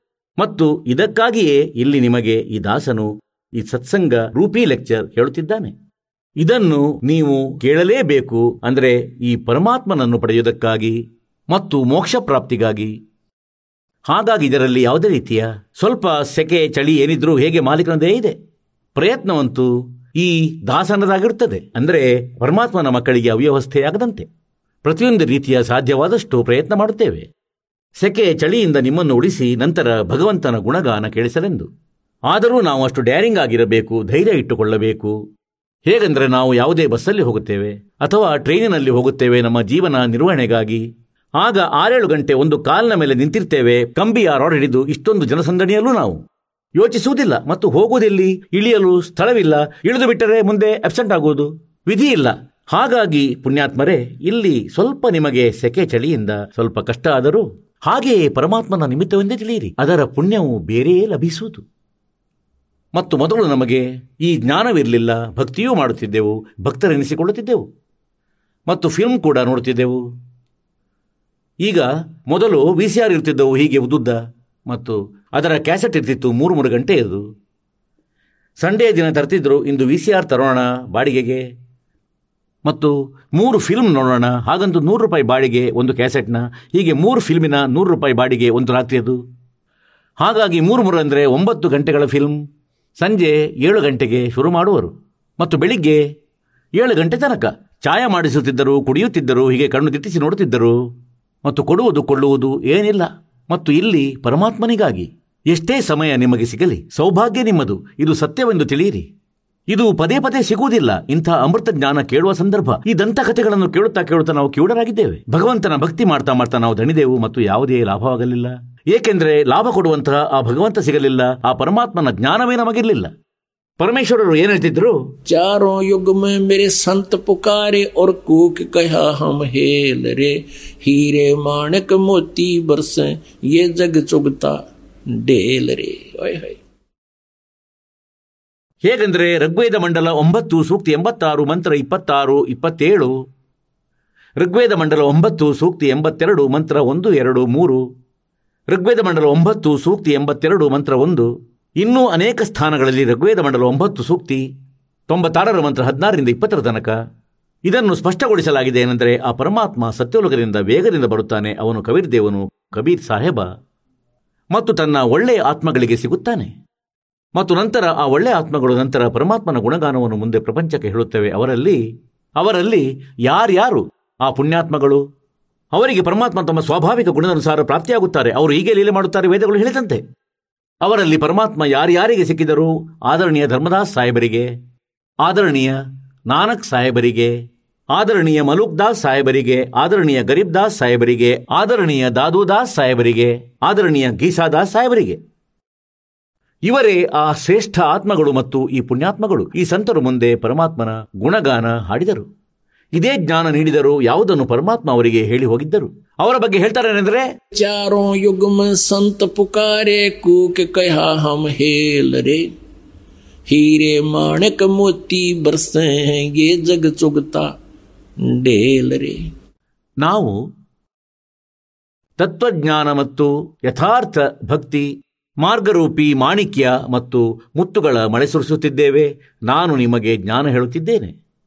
ಮತ್ತು ಇವರು ನಮ್ಮ ಜ್ಞಾನವನ್ನು ಕೇಳದೆ ಈ ವಜ್ರ ಮುತ್ತುಗಳನ್ನು ಗುರುತಿಸದೆ, ಅಂದರೆ ಯಥಾರ್ಥ ಭಕ್ತಿ ಮಾರ್ಗವನ್ನು ತಿಳಿಯದೆ, ಅನ್ಯ ಭಕ್ತಿ ರೂಪಿ ಶಾಸ್ತ್ರ ವಿಧಿ ತ್ಯಜಿಸಿ, ಮನಸೇಚ್ಛೆ ಆಚರಣೆ ರೂಪಿ ಈ ಕಲ್ಲುಗಳನ್ನು ಪಾಷಾಣಗಳನ್ನು ಒಟ್ಟುಗೂಡಿಸುತ್ತಿದ್ದಾರೆ. ಕಲ್ಲಿನ ಹರಳುಗಳನ್ನು ಒಟ್ಟುಗೂಡಿಸಿ ಜೋಳಿಗೆ ತುಂಬಿದ್ದಾರೆ. ಅಂದರೆ ಇವುಗಳನ್ನು ಮಾಣಿಕ್ಯವೆಂದು ಭಾವಿಸಿ. ಇದು ನಾನು ಮಾಣಿಕ್ಯ ಕೊಂಡಿದ್ದೇನೆ ಪರಮಾತ್ಮ ಹೇಳ್ತಾರೆ ಈ ಮಾಣಿಕ್ಯಗಳ ಪರೀಕ್ಷೆಯಾಗುವುದು ಧರ್ಮರಾಜನ ದರ್ಬಾರಿನಲ್ಲಿ ನಂತರ ಅಳುವಿರಿ ಜೋರಾಗಿ ये संसार समझदा नाई कहंदा श्याम दोपहरे नु गरीब दास ये वक्त जात है रोगे इस पैरे नु परमात्मा कहते हैं हमरा ज्ञान किने ना सुनिया और ये पर भी लेन जात है दुनिया ಅಲ್ಲಿ ಕಷ್ಟಪಡಲು ಹೋಗ್ತಾರೆ ತೀರ್ಥಕ್ಕೆ ಹಾ ಅಂದ್ರೆ ಇಂದು ಕುಂಭಮೇಳ ಇದೆ ಅಲ್ಲಿ ಸಮಾಗಮ ನಡೆಯುವುದು ಬೆಳಿಗ್ಗೆ ಮೂರು ಗಂಟೆಗೆ. ಅಲ್ಲಿ ನೋಡಿ ಪ್ರಪಂಚ ಸೇರುವುದನ್ನು ಹೀಗೆ ಹೇಳ್ತಾರೆ. ಜೊಕೆ ಹಮರ ಜ್ಞಾನ ಕಿನೇ ನಾ ಸುಣಿಯ ಈ ಪರ್ಬಿ ಲೇಣ ಜಾತ ಹೆ ದುನಿಯಾ. ಎಲ್ಲೆಲ್ಲಿ ಅಲ್ಲಿ ದಾಡುತ್ತಿವೆ ಮುಗ್ಧ ಆತ್ಮಗಳು? ಮೈ ರೋವತ್ ಹೂ ಸೃಷ್ಟಿ ಕೋ ಯಾ ಸೃಷ್ಟಿ ರೋವ ಮೋಹೆ. ಗ್ರೀಬ ದಾಸ್. ಕಬೀರ್ ಸಾಹೇಬರು ಹೇಳ್ತಾರೆ. ಇಸ್ ವಿಯೋಗ ಕೋ ಹೋ. ಸಮಜ ನ ಸಕ್ತ ಕೋಯಿ. ನೀವಂತೂ ನನ್ನನ್ನು ಹುಡುಕುತ್ತಿದ್ದೀರಿ, ಕಬೀರ ಭಗವಂತ ಹೇಳುತ್ತಿದ್ದಾರೆ. ಮತ್ತು ನಾನು ನಿಮಗಾಗಿ ಅಳುತ್ತಿದ್ದೇನೆ, ಅಂದರೆ ನಾನು ನಿಮ್ಮ ತಂದೆ, ನಿಮಗಾಗಿ ಅಲೆಯುತ್ತಿರುವೆನು. ನೀವೆಷ್ಟು ಕಷ್ಟಪಡ್ತಿರುವಿರಿ ನೀವು ನನ್ನ ಶರಣದಲ್ಲಿ ಬಂದು ಬಿಡಿ ನಿಮಗೆಲ್ಲಿಯೂ ಸುಖ ನೀಡುವೆ. ಈ ಕಾಲನ ಲೋಕದಲ್ಲಿ ನಿಮಗೆ ವಿಧಿಸಿದ ಭಾಗ್ಯಕ್ಕಿಂತ ಹೆಚ್ಚು ಯಾರೂ ಕೊಡಲು ಸಾಧ್ಯವಿಲ್ಲ. ಅದನ್ನು ನಾನು ಕೊಡುವೆ, ಅಗತ್ಯ ಎನಿಸಿದಷ್ಟು ಕೊಡುವೆ. ಮತ್ತು ನೀವು ಬಾಲಕರು. ಅನ್ನೆಸೆಸರಿ ಡಿಮಾಂಡ್ ಮಾಡುವಿರಿ, ಅದನ್ನು ಕೊಡಲ್ಲ ಯಾವುದು ನಿಮ್ಮ ಭಕ್ತಿಗೆ ಅಡ್ಡಿ ಮಾಡುವುದು ಅದನ್ನು ಕೊಡುವುದಿಲ್ಲ? ಏಕೆಂದರೆ ನಮ್ಮ ಉದ್ದೇಶ ನಿಮ್ಮನ್ನು ಕಾಲನ ಜಾಲದಿಂದ ಬಿಡಿಸಿ ಸತ್ಯಲೋಕಕ್ಕೆ ಒಯ್ಯುವುದೇ ಆಗಿದೆ. ಮತ್ತು ಸತ್ಯಲೋಕದಲ್ಲಿ ಹೋದ ಬಳಿಕ ನಿಮ್ಮದು ಹೀಗೇ ಜನ್ಮವಾಗುವುದು. ಒಂದು ಬಾರಿ ಹೀಗೇ ಆಗುವುದು, ನಂತರ ಎಂದಿಗೂ ಮೃತ್ಯುವಾಗದು. ಅಲ್ಲಿ ನಿಮ್ಮ ಪರಿವಾರವಿರುವುದು. ನೀವು ಅಲ್ಲಿಂದಲೇ ಬಂದಿರುವಿರಿ, ಅಲ್ಲಿ ನಿಮ್ಮ ಪೂರ್ತಿ ವ್ಯವಸ್ಥೆ ಇದೆ, ಎಲ್ಲ ಅರಮನೆ, ಮನೆ ಆಸ್ ಇಟ್ ಈಸ್ ಇದೆ, ಏಕೆಂದರೆ ಆ ಮನೆಗಳು ಡೆಸ್ಟ್ರಾಯ್ ಎಂದೂ ಆಗುವುದಿಲ್ಲ, ನಾಶವಾಗುವುದಿಲ್ಲ. ಬಹಳ ಸುಂದರ ಮೆಟೀರಿಯಲ್ ಇದೆ ಮತ್ತು ಅಲ್ಲಿ ಹೋಗಿ ನೀವು ಸದಾ ಇರುವಿರಿ. ನಾವು ನಮ್ಮ ತಪ್ಪಿನಿಂದ ಆ ಪರಮ ಪಿತಾನ ದರ್ಬಾರಿನ ತುಂಬಿದ ತಟ್ಟೆಯನ್ನು ಒದ್ದು ಬಂದಿದ್ದೇವೆ. ಈ ಕಾಲನ ಜಾಲದಲ್ಲಿ ಸಿಲುಕಿಕೊಂಡು ನಮಗೆ ಇವನು ಇಷ್ಟನಾದ ಇವನ ಆಕ್ಟಿಂಗ್ ನೋಡಿ, ಇವನು ತಪಸ್ಸು ಮಾಡುತ್ತಿದ್ದ ಅಲ್ಲಿ. ಮತ್ತು ನಾವು ನಮ್ಮ ಭಗವಂತನನ್ನು ಮರೆತು ಈ ಕಾಲನನ್ನು ನಮ್ಮವನೆಂದುಕೊಂಡು ಇದ್ದೇವೆ. ಇಂದು ಈ ಕಾಲನು ನಮ್ಮೊಡನೆ ಏನು ಅಪರಾಧ ಮಾಡಿಟ್ಟಿದ್ದಾನೆ? ಈಗ ನಿಮಗೆ, ನಮಗೆ ಇವರು ಲೋಕವೇದ ಹೇಳುತ್ತಿದ್ದರು, ಇವರು ನಮ್ಮ ಸದ್ಗ್ರಂಥಗಳನ್ನೂ ಅರಿತಿರಲಿಲ್ಲ. ಈ ಬ್ರಾಹ್ಮಣ, ಗುರು, ಋಷಿ ಮಹರ್ಷಿಗಳು ಈ ಪುರಾಣಗಳನ್ನೂ ತಿಳಿದಿರಲಿಲ್ಲ. ಮತ್ತು ಬ್ರಹ್ಮ, ವಿಷ್ಣು, ಮಹೇಶ್ವರಿಗೆ ಅಜರಾಮರ, ಸರ್ವೇಶ್ವರ, ಮಹೇಶ್ವರ, ಇವರ ಯಾವ ತಂದೆ ತಾಯಿ ಇಲ್ಲ, ಇವರ ಜನ್ಮ ಮೃತ್ಯು ಆಗುವುದಿಲ್ಲ, ಹೀಗೆ ಹೇಳುತ್ತಿದ್ದರು. ಇದು ಲೋಕವೇದವಾಗಿತ್ತು ದಂತಕಥೆಯಾಗಿತ್ತು. ಮತ್ತು ಇವರ ಜೀವನ ಚರಿತ್ರೆಯಲ್ಲಿ ಬರೆಯಲಾಗಿದೆನೆಂದರೆ ಇವರು ನಾಶವಾಗುವವರು, ಇವರ ಜನನ ಮೃತ್ಯು ಆಗುತ್ತದೆ, ದುರ್ಗೆಯವರ ತಾಯಿ. ಮತ್ತು ಈ ಬ್ರಹ್ಮ್, ಇವರ ತಂದೆ ಜ್ಯೋತಿ ನಿರಂಜನ. ಇದು ನೋಡಿರಂತೆ ಜೀವನ ಚರಿತ್ರೆ. ಬ್ರಹ್ಮ, ವಿಷ್ಣು, ಮಹೇಶ್ವರ ಜೀವನ ಚರಿತ್ರೆ. ಇದು ಅದೇ ದೇವಿ ಭಾಗವತ, ಗೀತಾ ಪ್ರೆಸ್ ಗೋರಖ್ಪುರದಿಂದ ಪ್ರಕಾಶಿತ.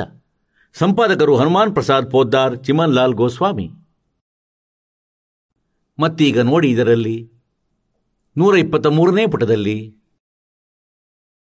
ಮೂರನೇ ಸ್ಕಂದ. ನೂರಿಪ್ಪತ್ತ ಮೂರನೇ ಪುಟದಲ್ಲಿ ವಿಷ್ಣು ತನ್ನ ತಾಯಿ ದುರ್ಗೆಯ ಮಹಿಮೆ ಹಾಡುತ್ತಿದ್ದಾರೆ ಮತ್ತು ತನ್ನ ಸ್ಥಿತಿ ಹೇಳುತ್ತಿದ್ದಾರೆ. ನೀನು ಶುದ್ಧ ಸ್ವರೂಪಳು. ಈ ಇಡೀ ಪ್ರಪಂಚ ನಿನ್ನಿಂದಲೇ ಸೃಷ್ಟಿಯಾಗುತ್ತಿದೆ. ನಾನು ಬ್ರಹ್ಮ, ಶಂಕರ. ನಾನು ಅಂದರೆ ವಿಷ್ಣು. ಬ್ರಹ್ಮ ಮತ್ತು ಶಂಕರ ನಾವೆಲ್ಲರೂ ನಿನ್ನ ಕೃಪೆಯಿಂದಲೇ ವಿದ್ಯಮಾನರಾಗಿದ್ದೇವೆ. ನಮ್ಮ ಅವಿರ್ಭಾವ ಅಂದರೆ ಜನ್ಮ, ತಿರೋಭಾವ ಅಂದ್ರೆ ಮೃತ್ಯು ಆಗುತ್ತಿರುತ್ತದೆ. ಕೇವಲ ನೀನೇ ನಿತ್ಯಳು ಜಗಜ್ಜನನಿಯಾಗಿರುವೆ, ಪ್ರಕೃತಿ ಮತ್ತು ಸನಾತನಿ ದೇವಿಯಾಗಿರುವೆ. ಈ ಪ್ರಕೃತಿ ಶಬ್ದ ಕೂಡ ನೆನಪಿಡಿ, ನಿಮಗೆ ಗೀತೆಯಲ್ಲಿ ಕೆಲಸಕ್ಕೆ ಬರುವುದು. ಯಾವಾಗ ಹದಿನಾಲ್ಕನೇ ಅಧ್ಯಾಯದಲ್ಲಿ ದಾಸನು ನಿಮಗೆ ಹೇಳುವನು, ಪ್ರಕೃತಿಯಿಂದ ಉತ್ಪನ್ನ ಮೂರು ಗುಣಗಳು, ರಜಗುಣ ಬ್ರಹ್ಮ, ಸತಗುಣ ವಿಷ್ಣು, ತಮಗುಣ ಶಿವ.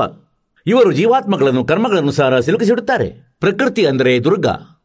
ಹದಿನಾಲ್ಕನೇ ಅಧ್ಯಾಯದ ಮೂರು, ನಾಲ್ಕು, ಐದನೇ ಶ್ಲೋಕದಲ್ಲಿ ಬರೆದಿದೆ ಏನೆಂದರೆ ಪ್ರಕೃತಿ ನನ್ನ ಪತ್ನಿಯಾಗಿದ್ದಾಳೆ, ನಾನು ಇವಳ ಪತಿ. ಇವಳ ಹೊಟ್ಟೆಯಲ್ಲಿ ಜೀವಾತ್ಮ ಸ್ಥಾಪಿಸುತ್ತೇನೆ, ಅದರಿಂದ ಎಲ್ಲ ಜೀವಾತ್ಮಗಳ ಉತ್ಪತ್ತಿಯಾಗುತ್ತದೆ. ವಿಷ್ಣು ಹೇಳುತ್ತಿದ್ದಾರೆ ಏನೆಂದರೆ, ನಾನು, ಬ್ರಹ್ಮ ಮತ್ತು ಶಂಕರ, ನಾವೆಲ್ಲರೂ ನಿಮ್ಮ ಕೃಪೆಯಿಂದ ವಿದ್ಯಮಾನರಾಗಿದ್ದೇವೆ. ನಮ್ಮ ಆವಿರ್ಭಾವ ಅಂದರೆ ಜನ್ಮ ಮತ್ತು ತಿರೋಭಾವ ಅಂದರೆ ಮೃತ್ಯು ಆಗುತ್ತಿರುತ್ತದೆ. ಕೇವಲ ನೀನೇ ನಿತ್ಯಳು, ಜಗಜ್ಜನನಿ, ಪ್ರಕೃತಿ ಮತ್ತು ಸನಾತನಿ ದೇವಿಯಾಗಿರುವೆ. ಇದೇ ಸಮರ್ಥನೆಯಲ್ಲಿ ಭಗವಂತ ಶಂಕರ ಹೇಳುತ್ತಾರೆ, ಭಗವಂತ ಶಂಕರ ಹೇಳಿದ್ರು, ದೇವಿ, ಒಂದು ವೇಳೆ ಮಹಾಭಾಗ ವಿಷ್ಣು ನಿನ್ನಿಂದಲೇ ಪ್ರಕಟರಾಗಿದ್ದರೆ, ಅಂದರೆ ಉತ್ಪನ್ನರಾಗಿದ್ದರೆ ಅವರ ಬಳಿಕ ಉತ್ಪನ್ನರಾಗುವ ಬ್ರಹ್ಮನು ನಿನ್ನದೇ ಬಾಲಕನಾದ. ಹಾಗಾದರೆ ನಾನು ತಮೋಗುಣಿ ಲೀಲೆ ಮಾಡುವ ಶಂಕರನು ನಿನ್ನ ಸಂತಾನವಾಗಲಿಲ್ಲವೇನು? ಇದು ಸ್ಪಷ್ಟವಾಯಿತೇನೆಂದರೆ ಬ್ರಹ್ಮ, ವಿಷ್ಣು, ಮಹೇಶ, ನಾಶ ಹೊಂದುವರು ದುರ್ಗೆ ಇವರ ತಾಯಿ. ನನ್ನನ್ನು ಉತ್ಪನ್ನಿಸಿದವಳು ನೀನೇ ಆಗಿರುವೆ ಶಿವೆ. ಸಂಪೂರ್ಣ ಜಗತ್ತಿನ ಸೃಷ್ಟಿ ಮಾಡುವಲ್ಲಿ ನೀನು ಬಹಳ ಚತುರಳು. ಈ ಪ್ರಪಂಚದ ಸೃಷ್ಟಿ, ಸ್ಥಿತಿ ಮತ್ತು ಸಂಹಾರದಲ್ಲಿ ನಿನ್ನ ಗುಣ ಸದಾ ಸಮರ್ಥವಾಗಿವೆ. ಅದೇ ಮೂರು ಗುಣಗಳಿಂದ ಉತ್ಪನ್ನರಾದ ನಾವು ಬ್ರಹ್ಮ, ವಿಷ್ಣು ಮತ್ತು ಶಂಕರ ನಿಯಮಾನುಸಾರ ಕಾರ್ಯದಲ್ಲಿ ತತ್ಪರರಾಗಿರುತ್ತೇವೆ. ಇದರಿಂದ ಸ್ಪಷ್ಟವಾಯಿತು ಏನೆಂದರೆ ರಜಗುಣ ಬ್ರಹ್ಮ, ಸತಗುಣ ವಿಷ್ಣು, ತಮಗುಣ ಶಿವ ಮತ್ತು ಇವರು ಕೇವಲ ನಿಯಮಿತ ಕೆಲಸ ಮಾಡಬಲ್ಲರು, ಅಂದರೆ ವರ್ಕ್ ಡನ್. ಮತ್ತು ಅದರಲ್ಲಿ ಯಾವ ಪರಿವರ್ತನೆ ಮಾಡಲಾರರು? ಈ ಪವಿತ್ರ ಪುರಾಣವೇನಿದೆ, ಇದರ ಕೆಲವೇ ಸಾಲುಗಳು ಇದನ್ನು ಸ್ಪಷ್ಟಪಡಿಸಿದವು. ನಾಲ್ಕು ಕಾನ್ಸೆಪ್ಟ್ ಕ್ಲಿಯರ್ ಮಾಡಿದವು. ಒಂದಂತೂ ಇದಾಗಿದೆ, ಬ್ರಹ್ಮ, ವಿಷ್ಣು, ಮಹೇಶ ನಾಶ ಹೊಂದುವರು, ಇವರ ಜನ್ಮ ಮೃತ್ಯು ಆಗುತ್ತದೆ ಎರಡನೇದೆಂದರೆ ದುರ್ಗೆ ಇವರ ತಾಯಿಯಾಗಿರುವಳು. ಮೂರನೆಯದೆಂದರೆ ರಜಗುಣ ಬ್ರಹ್ಮ, ಸತಗುಣ ವಿಷ್ಣು, ತಮಗುಣ ಶಿವ. ಮತ್ತು ನಾಲ್ಕನೆಯದೆಂದರೆ ಇವರು ಕೇವಲ ಅವರವರ ಕರ್ಮಗಳಿಗೆ ಅನುಸಾರ ಎಷ್ಟು ಕೊಡಬಹುದೋ ಅಷ್ಟೇ ಕೊಡಬಲ್ಲರು. ಅದರಲ್ಲಿ ಯಾವ ಪರಿವರ್ತನೆಯನ್ನು ಮಾಡಲಾರರು? ಇವರು ಪಾಪವನ್ನು ನಾಶ ಮಾಡಲಾರರು ಪ್ರಾರಬ್ಧದಲ್ಲಿ ಪರಿವರ್ತನೆ ಮಾಡಲು ಸಾಧ್ಯವಿಲ್ಲ.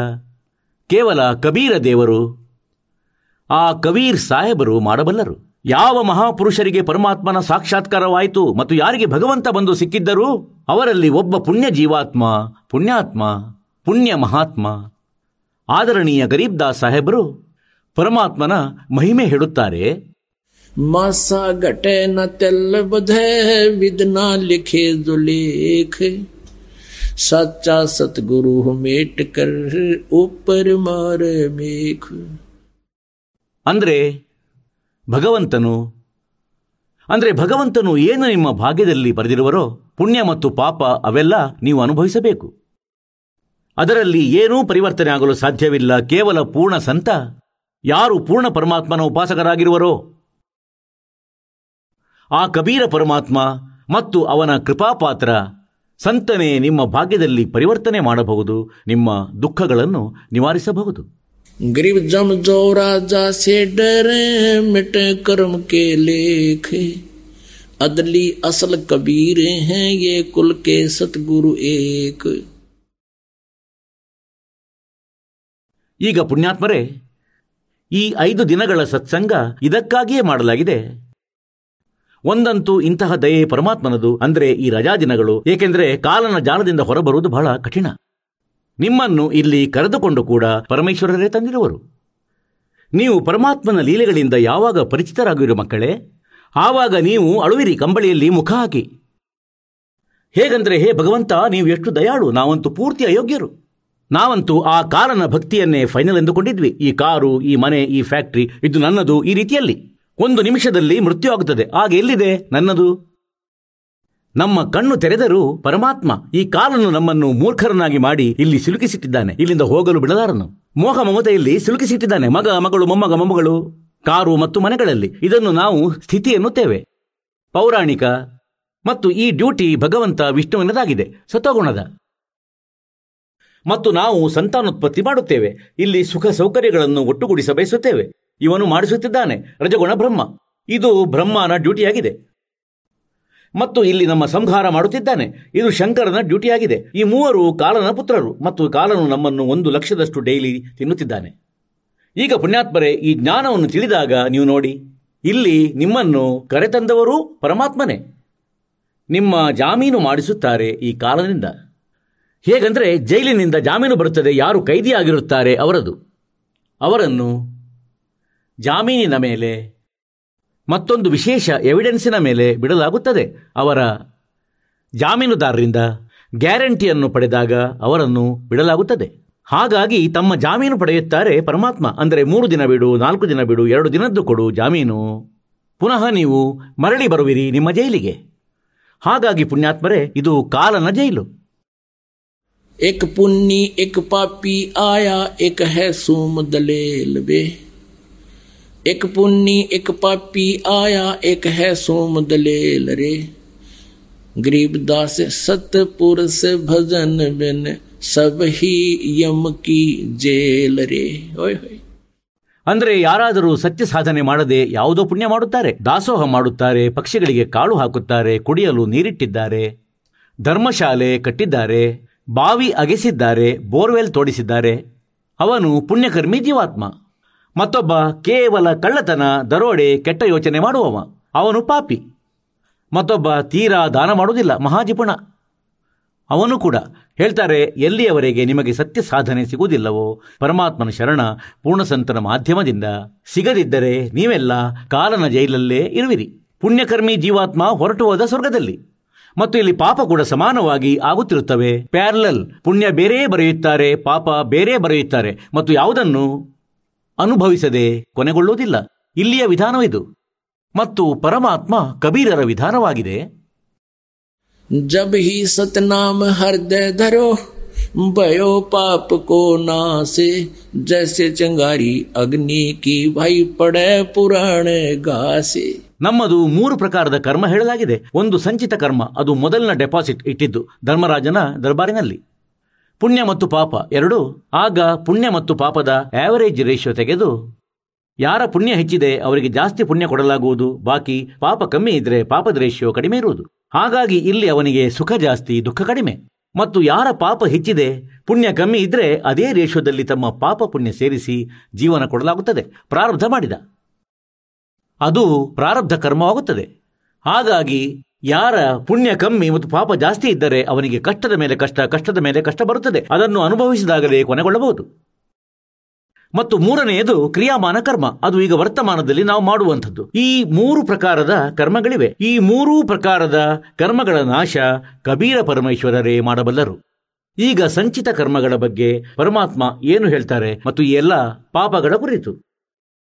ಅಂದ್ರೆ ಜಬ್ ಹಿ ಸತ್ಯನಾಮ್ ಈ ಸತ್ಯನಾಮ ಮನಸ್ಸಿನಿಂದ ಜಪಿಸಿದಾಗ ಈ ಸತ್ಯನಾಮ ಸತ್ಯನಾಮ ಬೇರೆ ಯಾವ ಜಪವಲ್ಲ ಇದು ಎರಡಕ್ಷರದ ಜಪ ಯಾವುದನ್ನು ನಿಮಗೆ ಕೊಡಲಾಗುತ್ತದೆ ಅದರಲ್ಲೊಂದು ಓಂ ಮಂತ್ರವಿದೆ जब ही सतनाम हृदय धरो भयो पाप को नाश और मानो चिंगारी अग्नि की भाई पड़े पुराने घास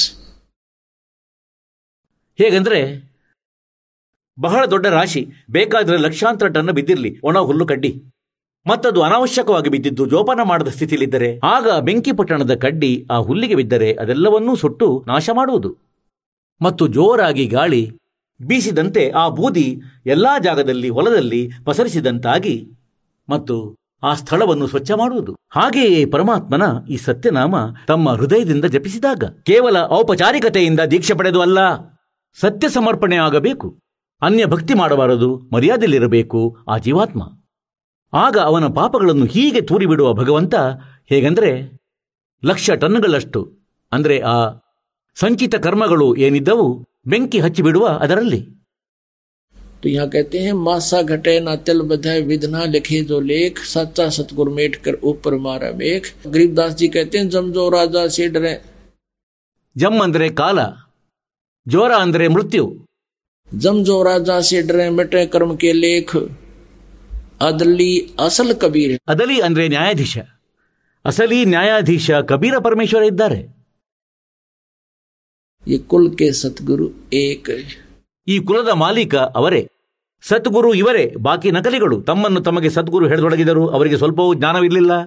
ಹಾಗಾಗಿ ಪುಣ್ಯಾತ್ಮರೇ ಪರಮಾತ್ಮನೇ ನಿಮಗೆ. ಇಲ್ಲಿ ಕರೆದುಕೊಂಡು ಬಂದಿದ್ದಾರೆ ಮತ್ತು ಇದು ನಿಮ್ಮ ಸೌಭಾಗ್ಯ. ಇಲ್ಲಿ ತಲುಪಿದ್ದೀರಿ ಪರಮಾತ್ಮನ. ಈ ಅಮೃತ ಜ್ಞಾನದಲ್ಲಿ ನೀವು ಈಜುತ್ತಿದ್ದೀರಿ. ಈ ಜ್ಞಾನರೂಪಿ ಗಂಗಾ ಇಲ್ಲಿ ಹರಿಯುತ್ತಿಗಳು. ಈಗ ನಿಮಗೆ ಹೇಳುತ್ತೇನೆ, ನಿನ್ನೆಯ ಪ್ರಸಂಗದಂತೆ. ಮತ್ತು ವೇದ ಇದರ ಸಾಕ್ಷಿ ನೀಡುತ್ತವೆ. ಅಂದರೆ ಆ ಪರಮಾತ್ಮನು ಒಳ್ಳೆಯ ಆತ್ಮಗಳಿಗೆ, ಶ್ರೇಷ್ಠ ಆತ್ಮಗಳಿಗೆ ದೃಢ ಭಕ್ತರಿಗೆ ಬಂದು ಸಿಗುತ್ತಾರೆ. ಮತ್ತು ದೃಢ ಭಕ್ತರೆಂದರೆ ಅವರು ಯಾರು ಒಂದು ಬಾರಿ ಜ್ಞಾನ ತಿಳಿದ ಮೇಲೆ ಇಡೀ ವಿಶ್ವ ಒಂದೆಡೆ, ಮತ್ತು ಆ ಭಕ್ತ ಒಂದೆಡೆ. ಅವನು ಯಾರದು ಒಪ್ಪಲಾರನು? ಅಂದರೆ ಪ್ರಹ್ಲಾದನ ಮನಸ್ಸಿಗೆ ತಿಳಿದಂತೆ ನನ್ನ ತಂದೆಯಂತೂ ನಿದ್ದೆಯಲ್ಲಿ ಹೇಳುತ್ತಿದ್ದರು. ಹೀಗೆ ಹೇಳುವ ನಾನು ಭಗವಂತನು ನನ್ನ ಪೂಜೆ ಮಾಡು, ಇವನಂತೂ ನಿದ್ದೆಯಲ್ಲಿ. ಒಬ್ಬ ಕೋಮಾದಲ್ಲಿರುವ ರೋಗಿಯಂತೆ ಹೇಳುವನು. ಅವನಿಗೆ ಪಕ್ಕಾ ಜ್ಞಾನವಾಗಿತ್ತು, ಅಂದರೆ ಭಗವಂತನ ಪೂಜೆಯಿಂದಲೇ ಲಾಭವಾಗುವುದು. ಹಾಗಾಗಿ ಅದಕ್ಕಾಗಿ ಅವನು ನೂರಾರು ಯಾತನೆಗಳನ್ನು ನೀಡಿದ. ತನ್ನ ಪುತ್ರನಿಗೆ. ಆದರೆ ಪ್ರಹ್ಲಾದನು ವಿಚಲಿತನಾಗಲಿಲ್ಲ. ಮತ್ತು ಪುಣ್ಯಾತ್ಮರೇ, ಇದೇ ಸ್ಥಿತಿ ಈಗಾಗಿದೆ. ಈ ಕರೋಂಥ ಘಟನೆಯಾಯಿತು ಇದರ ಕಾರಣ ಇದೇ ಆಗಿತ್ತು. ಏನಂದ್ರೆ ಈ ನಕಲಿ ಸಂತ ಋಷಿ ಆಚಾರ್ಯರ ಅಂಗಡಿಗಳು ಮುಚ್ಚುವ ಸ್ಥಿತಿಗೆ ಬಂದಿತ್ತು. ಅವರಿಗೆ ಈ ಭಯವಿತ್ತು ಅಂದರೆ ಎಲ್ಲಾದರೂ ಜನರಿಗೆ ಸತ್ಯತೆ ತಿಳಿಯುವುದೆಂದು. ಮತ್ತು ಅವರಿಗೆ ಉಗಿಯುವರು, ಧಿಕ್ಕರಿಸುವರು. ನೀವು ಇಂಥ ಆಚಾರ್ಯರೋ? ನಿಮಗೆ ಏನೂ ಗೊತ್ತಿಲ್ಲ. ನೀವೆಲ್ಲಿಯ ಗುರು? ಅವರು ರಾಜ ಪ್ರಜೆಗಳನ್ನು ಭ್ರಮೆಗೊಳಪಡಿಸಿ ಎಷ್ಟು ಅಪರಾಧ ಮಾಡಿದರು, ಎಷ್ಟು ಸುಳ್ಳು ಹೇಳಿದರು. ಎಷ್ಟು ತಪ್ಪು ಹೇಳಿದರು? ಅಂದರೆ ಅಲ್ಲಿ ಹಾಗಾಗುತ್ತದೆ, ಹೀಗಾಗುತ್ತದೆ. ಆದರೆ ನೀವು ಪ್ರಹ್ಲಾದನ ರೋಲ್ನಲ್ಲಿದ್ದಿರಿ. ನೀವು ಆ ಸಮಾಜ ಮತ್ತು ಆ ಸುಳ್ಳು ಆಚಾರ್ಯರ ಮತ್ತು ಸುಳ್ಳು ಮೀಡಿಯಾದ ಸ್ವಲ್ಪವೂ ಕೇಳಿಸಿಕೊಳ್ಳಲಿಲ್ಲ. ನೀವು ವಿಚಲಿತರಾಗಲಿಲ್ಲ. ನೀವು ಪ್ರಹ್ಲಾದನ ರೋಲ್ ಮಾಡಿದಿರಿ ಇಲ್ದಿದ್ರೆ ಇಷ್ಟು ಕೆಟ್ಟ ಅಪವಾದ ಕೇಳಿದರೆ ಮನೆಯವರು ದೂರ ಹೋಗುವರು. ನನ್ನ ಬಗ್ಗೆ ವದಂತಿ ಹರಡಿಸಿದರು. ಹಾಗಾಗಿ ಪುಣ್ಯಾತ್ಮರೇ, ಇದು ಪರೀಕ್ಷೆಯಾಗಿತ್ತು ಪರಮಾತ್ಮನದು. ಅಂದರೆ ನನ್ನ ಮಕ್ಕಳು ನನ್ನನ್ನು ಎಷ್ಟು ತಿಳಿದಿದ್ದಾರೆ? ಏಕೆಂದರೆ ಸಾವಿರದ ಒಂಬೈನೂರ ತೊಂಬತ್ನಾಲ್ಕರಿಂದ ಹಿಡಿದು ಎರಡು ಸಾವಿರದ ಆರರಲ್ಲಿ ಈ ಘಟನೆ ನಡೆದಿತ್ತು. ಸಾವಿರದ ಒಂಬೈನೂರ ತೊಂಬತ್ನಾಲ್ಕರಿಂದ ಹಿಡಿದು ಎರಡು ಸಾವಿರದ ಆರರ ತನಕ ಸುಮಾರು ಹನ್ನೆರಡು ವರ್ಷ ಆದವು. ಈ ಹನ್ನೆರಡು ವರ್ಷಗಳ ಒಳಗೆ ಪರಮಾತ್ಮನು ಇದನ್ನು ನೋಡಬೇಕಿತ್ತು, ಈ ಮಕ್ಕಳು ನನ್ನನ್ನು ಎಷ್ಟು ಅರಿತಿದ್ದಾರೆಂದು. ಏಕೆಂದರೆ ಇಂದಿನಿಂದ ಆರುನೂರು ವರ್ಷಗಳ ಮೊದಲು ಪರಮಾತ್ಮನು ಒಂದು ಪರೀಕ್ಷೆ ಮಾಡಿದ್ದರು. ಒಬ್ಬಳು ವೇಶ್ಯೆ ಸುಪ್ರಸಿದ್ಧ ವೇಶ್ಯೆಯನ್ನು ಆನೆಯ ಮೇಲೆ ಕುಳ್ಳಿರಿಸಿ ಮತ್ತು ಕೈಯಲ್ಲಿ ಗಂಗಾಜಲ ಹಿಡಿದು ಬಾಟ್ಲಿಯಲ್ಲಿ ಮತ್ತು ಬಾಯಿಗೆ ಇರಿಸಿ ಮತ್ತು ಆ ವೇಶ್ಯೆಯನ್ನು ಆನೆ ಮೇಲೆ ಕುಳಿರಿಸಿ ಇಡೀ ಮಾರುಕಟ್ಟೆಯಲ್ಲಿ ತಿರುಗಾಡಿದ್ದರು. ಆಗ ಅರವತ್ನಾಲ್ಕು ಲಕ್ಷ ಶಿಷ್ಯರಾಗಿದ್ದರು ಪರಮಾತ್ಮನ. ಆಗ ಪರಮೇಶ್ವರ ಕಬೀರರು ನೋಡಬಯಸಿದರು, ಇವರು ನನ್ನನ್ನು ಸ್ವಲ್ಪವಾದರೂ ಅರಿತಿರುವರೆ ಅಥವಾ ಸುಖ ಸುಖವೇ ಇವರಿಗೆ ಸಿಗುತ್ತಿದೆ ಇದಕ್ಕಾಗಿ ನನ್ನನ್ನು ಭಗವಂತನೆಂದು ನಂಬುತ್ತಿದ್ದಾರೆ ಎಂದು. ಆ ಸಮಯದಲ್ಲಿ ಏನಾಯಿತು ಅಂದರೆ ಎಲ್ಲರೂ ಈ ಲೀಲೆ ನೋಡಿ ಅರವತ್ನಾಲ್ಕು ಲಕ್ಷಕ್ಕೆ ಅರವತ್ನಾಲ್ಕು ಲಕ್ಷ ಶಿಷ್ಯರು ಭಗವಂತನಿಂದ ವಿಮುಖರಾದರು. ಲೋಕವೇದ ಕೇಳಿ ಪ್ರಪಂಚ ಹೇಳತೊಡಗಿತು. ನೋಡು ನಿಮ್ಮ ಗುರುಗಳು, ಎಷ್ಟು ದುಷ್ಟರು ಎಂತಹ ಅಪರಾಧ ಮಾಡ್ತಿದ್ದಾರೆ, ಎಲ್ಲರ ಮುಂದೆ ವೇಷಾವೃತ್ತಿ ಮಾಡುತ್ತಿರುವರು, ಸಾರಾಯಿ ಕುಡಿಯುತ್ತಿರುವರು, ವೇಷೆಯನ್ನು ಜೊತೆಯಲ್ಲಿಟ್ಟಿದ್ದಾರೆ. ಈಗ ಅವರು ಮೂರ್ಖರಾಗಿದ್ದರು. ಪರಮಾತ್ಮ ಹೇಳುತ್ತಿದ್ದರು, ಮೂರ್ಖರೇ ಯಾವಾಗ ನಿಮಗೆ ಸುಖವಾಗ್ತಿತ್ತು, ದುಃಖ ದೂರವಾಗ್ತಿತ್ತು, ನಿಮ್ಮ ಬಾಯಿ ಒಣಗುತ್ತಿತ್ತು, ನನ್ನ ಮಹಿಮೆ ಹಾಡುತ್ತಾ ಹಾಡುತ್ತಾ ಜನರ ಎದುರು ಭಗವಂತ ಬಂದಿದ್ದಾರೆ? ನಾವು ಹೀಗೆ ದುಃಖಿಯಾಗಿದ್ವಿ ಹೀಗೆ ದುಃಖಿಯಾಗಿದ್ವಿ, ಸುಖಿಗೊಳಿಸಿದರು? ಮತ್ತು ಇಂದು ನಾನು ಇಷ್ಟು ಹೊಲಸಾದೆ ಅಂದರೆ ಸಾರಾಯಿ ಕುಡಿಯುವ ಮತ್ತು ವೇಷಾವೃತ್ತಿಯನ್ನೂ ಮಾಡುತ್ತೇನೆಂದು. ನಿಮ್ಮ ಬುದ್ಧಿ ಇಷ್ಟು ಕೆಲಸ ಮಾಡಲಿಲ್ಲ? ಹೋಗಿ, ಹಾಳಾಗಿ. ಇದನ್ನೇ ನೋಡ ಬಯಸುತ್ತಿದ್ದರು ಪರಮಾತ್ಮ. ಹಾಗಾಗಿ ಪುಣ್ಯಾತ್ಮರೇ, ಇಂದು ಅದಕ್ಕಿಂತಲೂ ಕೆಟ್ಟ ಆರೋಪಗಳು ನನ್ನ ಮೇಲೆ ಹಚ್ಚಿದರು ಆದರೆ ನನ್ನ ಒಂದು ಮಗು ಕೂಡ ಅವರ ಮಾತು ನಂಬಲಿಲ್ಲ, ವಿಚಲಿತನಾಗಲಿಲ್ಲ. ಏಕೆಂದರೆ ಇವರು ಭಗವಂತನನ್ನು ಅರಿತಿದ್ದರು. ಹಾಗಾಗಿ ಈ ಶಿಕ್ಷಣದ ನಮಗೆ ಈ ಲಾಭವಾಗಿದೆ. ಅಂದರೆ ನಾವು ಭಗವಂತನನ್ನು ಗುರುತಿಸುತ್ತಿದ್ದೇವೆ. ಮತ್ತಿದು ಪರೀಕ್ಷೆಯಾಗಿತ್ತು.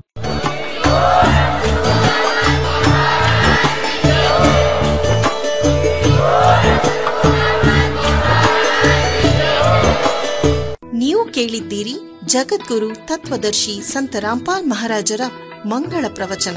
ಹೆಚ್ಚಿನ ಮಾಹಿತಿಗಾಗಿ ವಿಸಿಟ್ ಮಾಡಿ ನಮ್ಮ website W W W dot Jagadguru dot O R G. Sant Rampal ಮಹಾರಾಜರ ಶುಭ ಆಶೀರ್ವಾದದಿಂದ ಇಡೀ ವಿಶ್ವದಲ್ಲಿ ಐನೂರಕ್ಕೂ ಹೆಚ್ಚು ನಾಮದೀಕ್ಷಾ ಕೇಂದ್ರಗಳಿವೆ. ಇದರಲ್ಲಿ ಸಂತ ರಾಮ್ಪಾಲ್ ಮಹಾರಾಜರಿಂದ ನಿಶುಲ್ಕವಾಗಿ ಆನ್ಲೈನ್ ನಾಮದೀಕ್ಷೆ ಕೊಡಲಾಗುತ್ತಿದೆ. ತಮ್ಮ ಹತ್ತಿರದ ನಾಮದೀಕ್ಷಾ ಕೇಂದ್ರದ ಮಾಹಿತಿಗಾಗಿ ಸಂಪರ್ಕಿಸಿ ಎಂಟು ಎಂಟು ಎಂಟು ನಾಲ್ಕು ನಾಲ್ಕು ನಾಲ್ಕು ಏಳು ಮೂರು ಸೊನ್ನೆ ಎರಡು.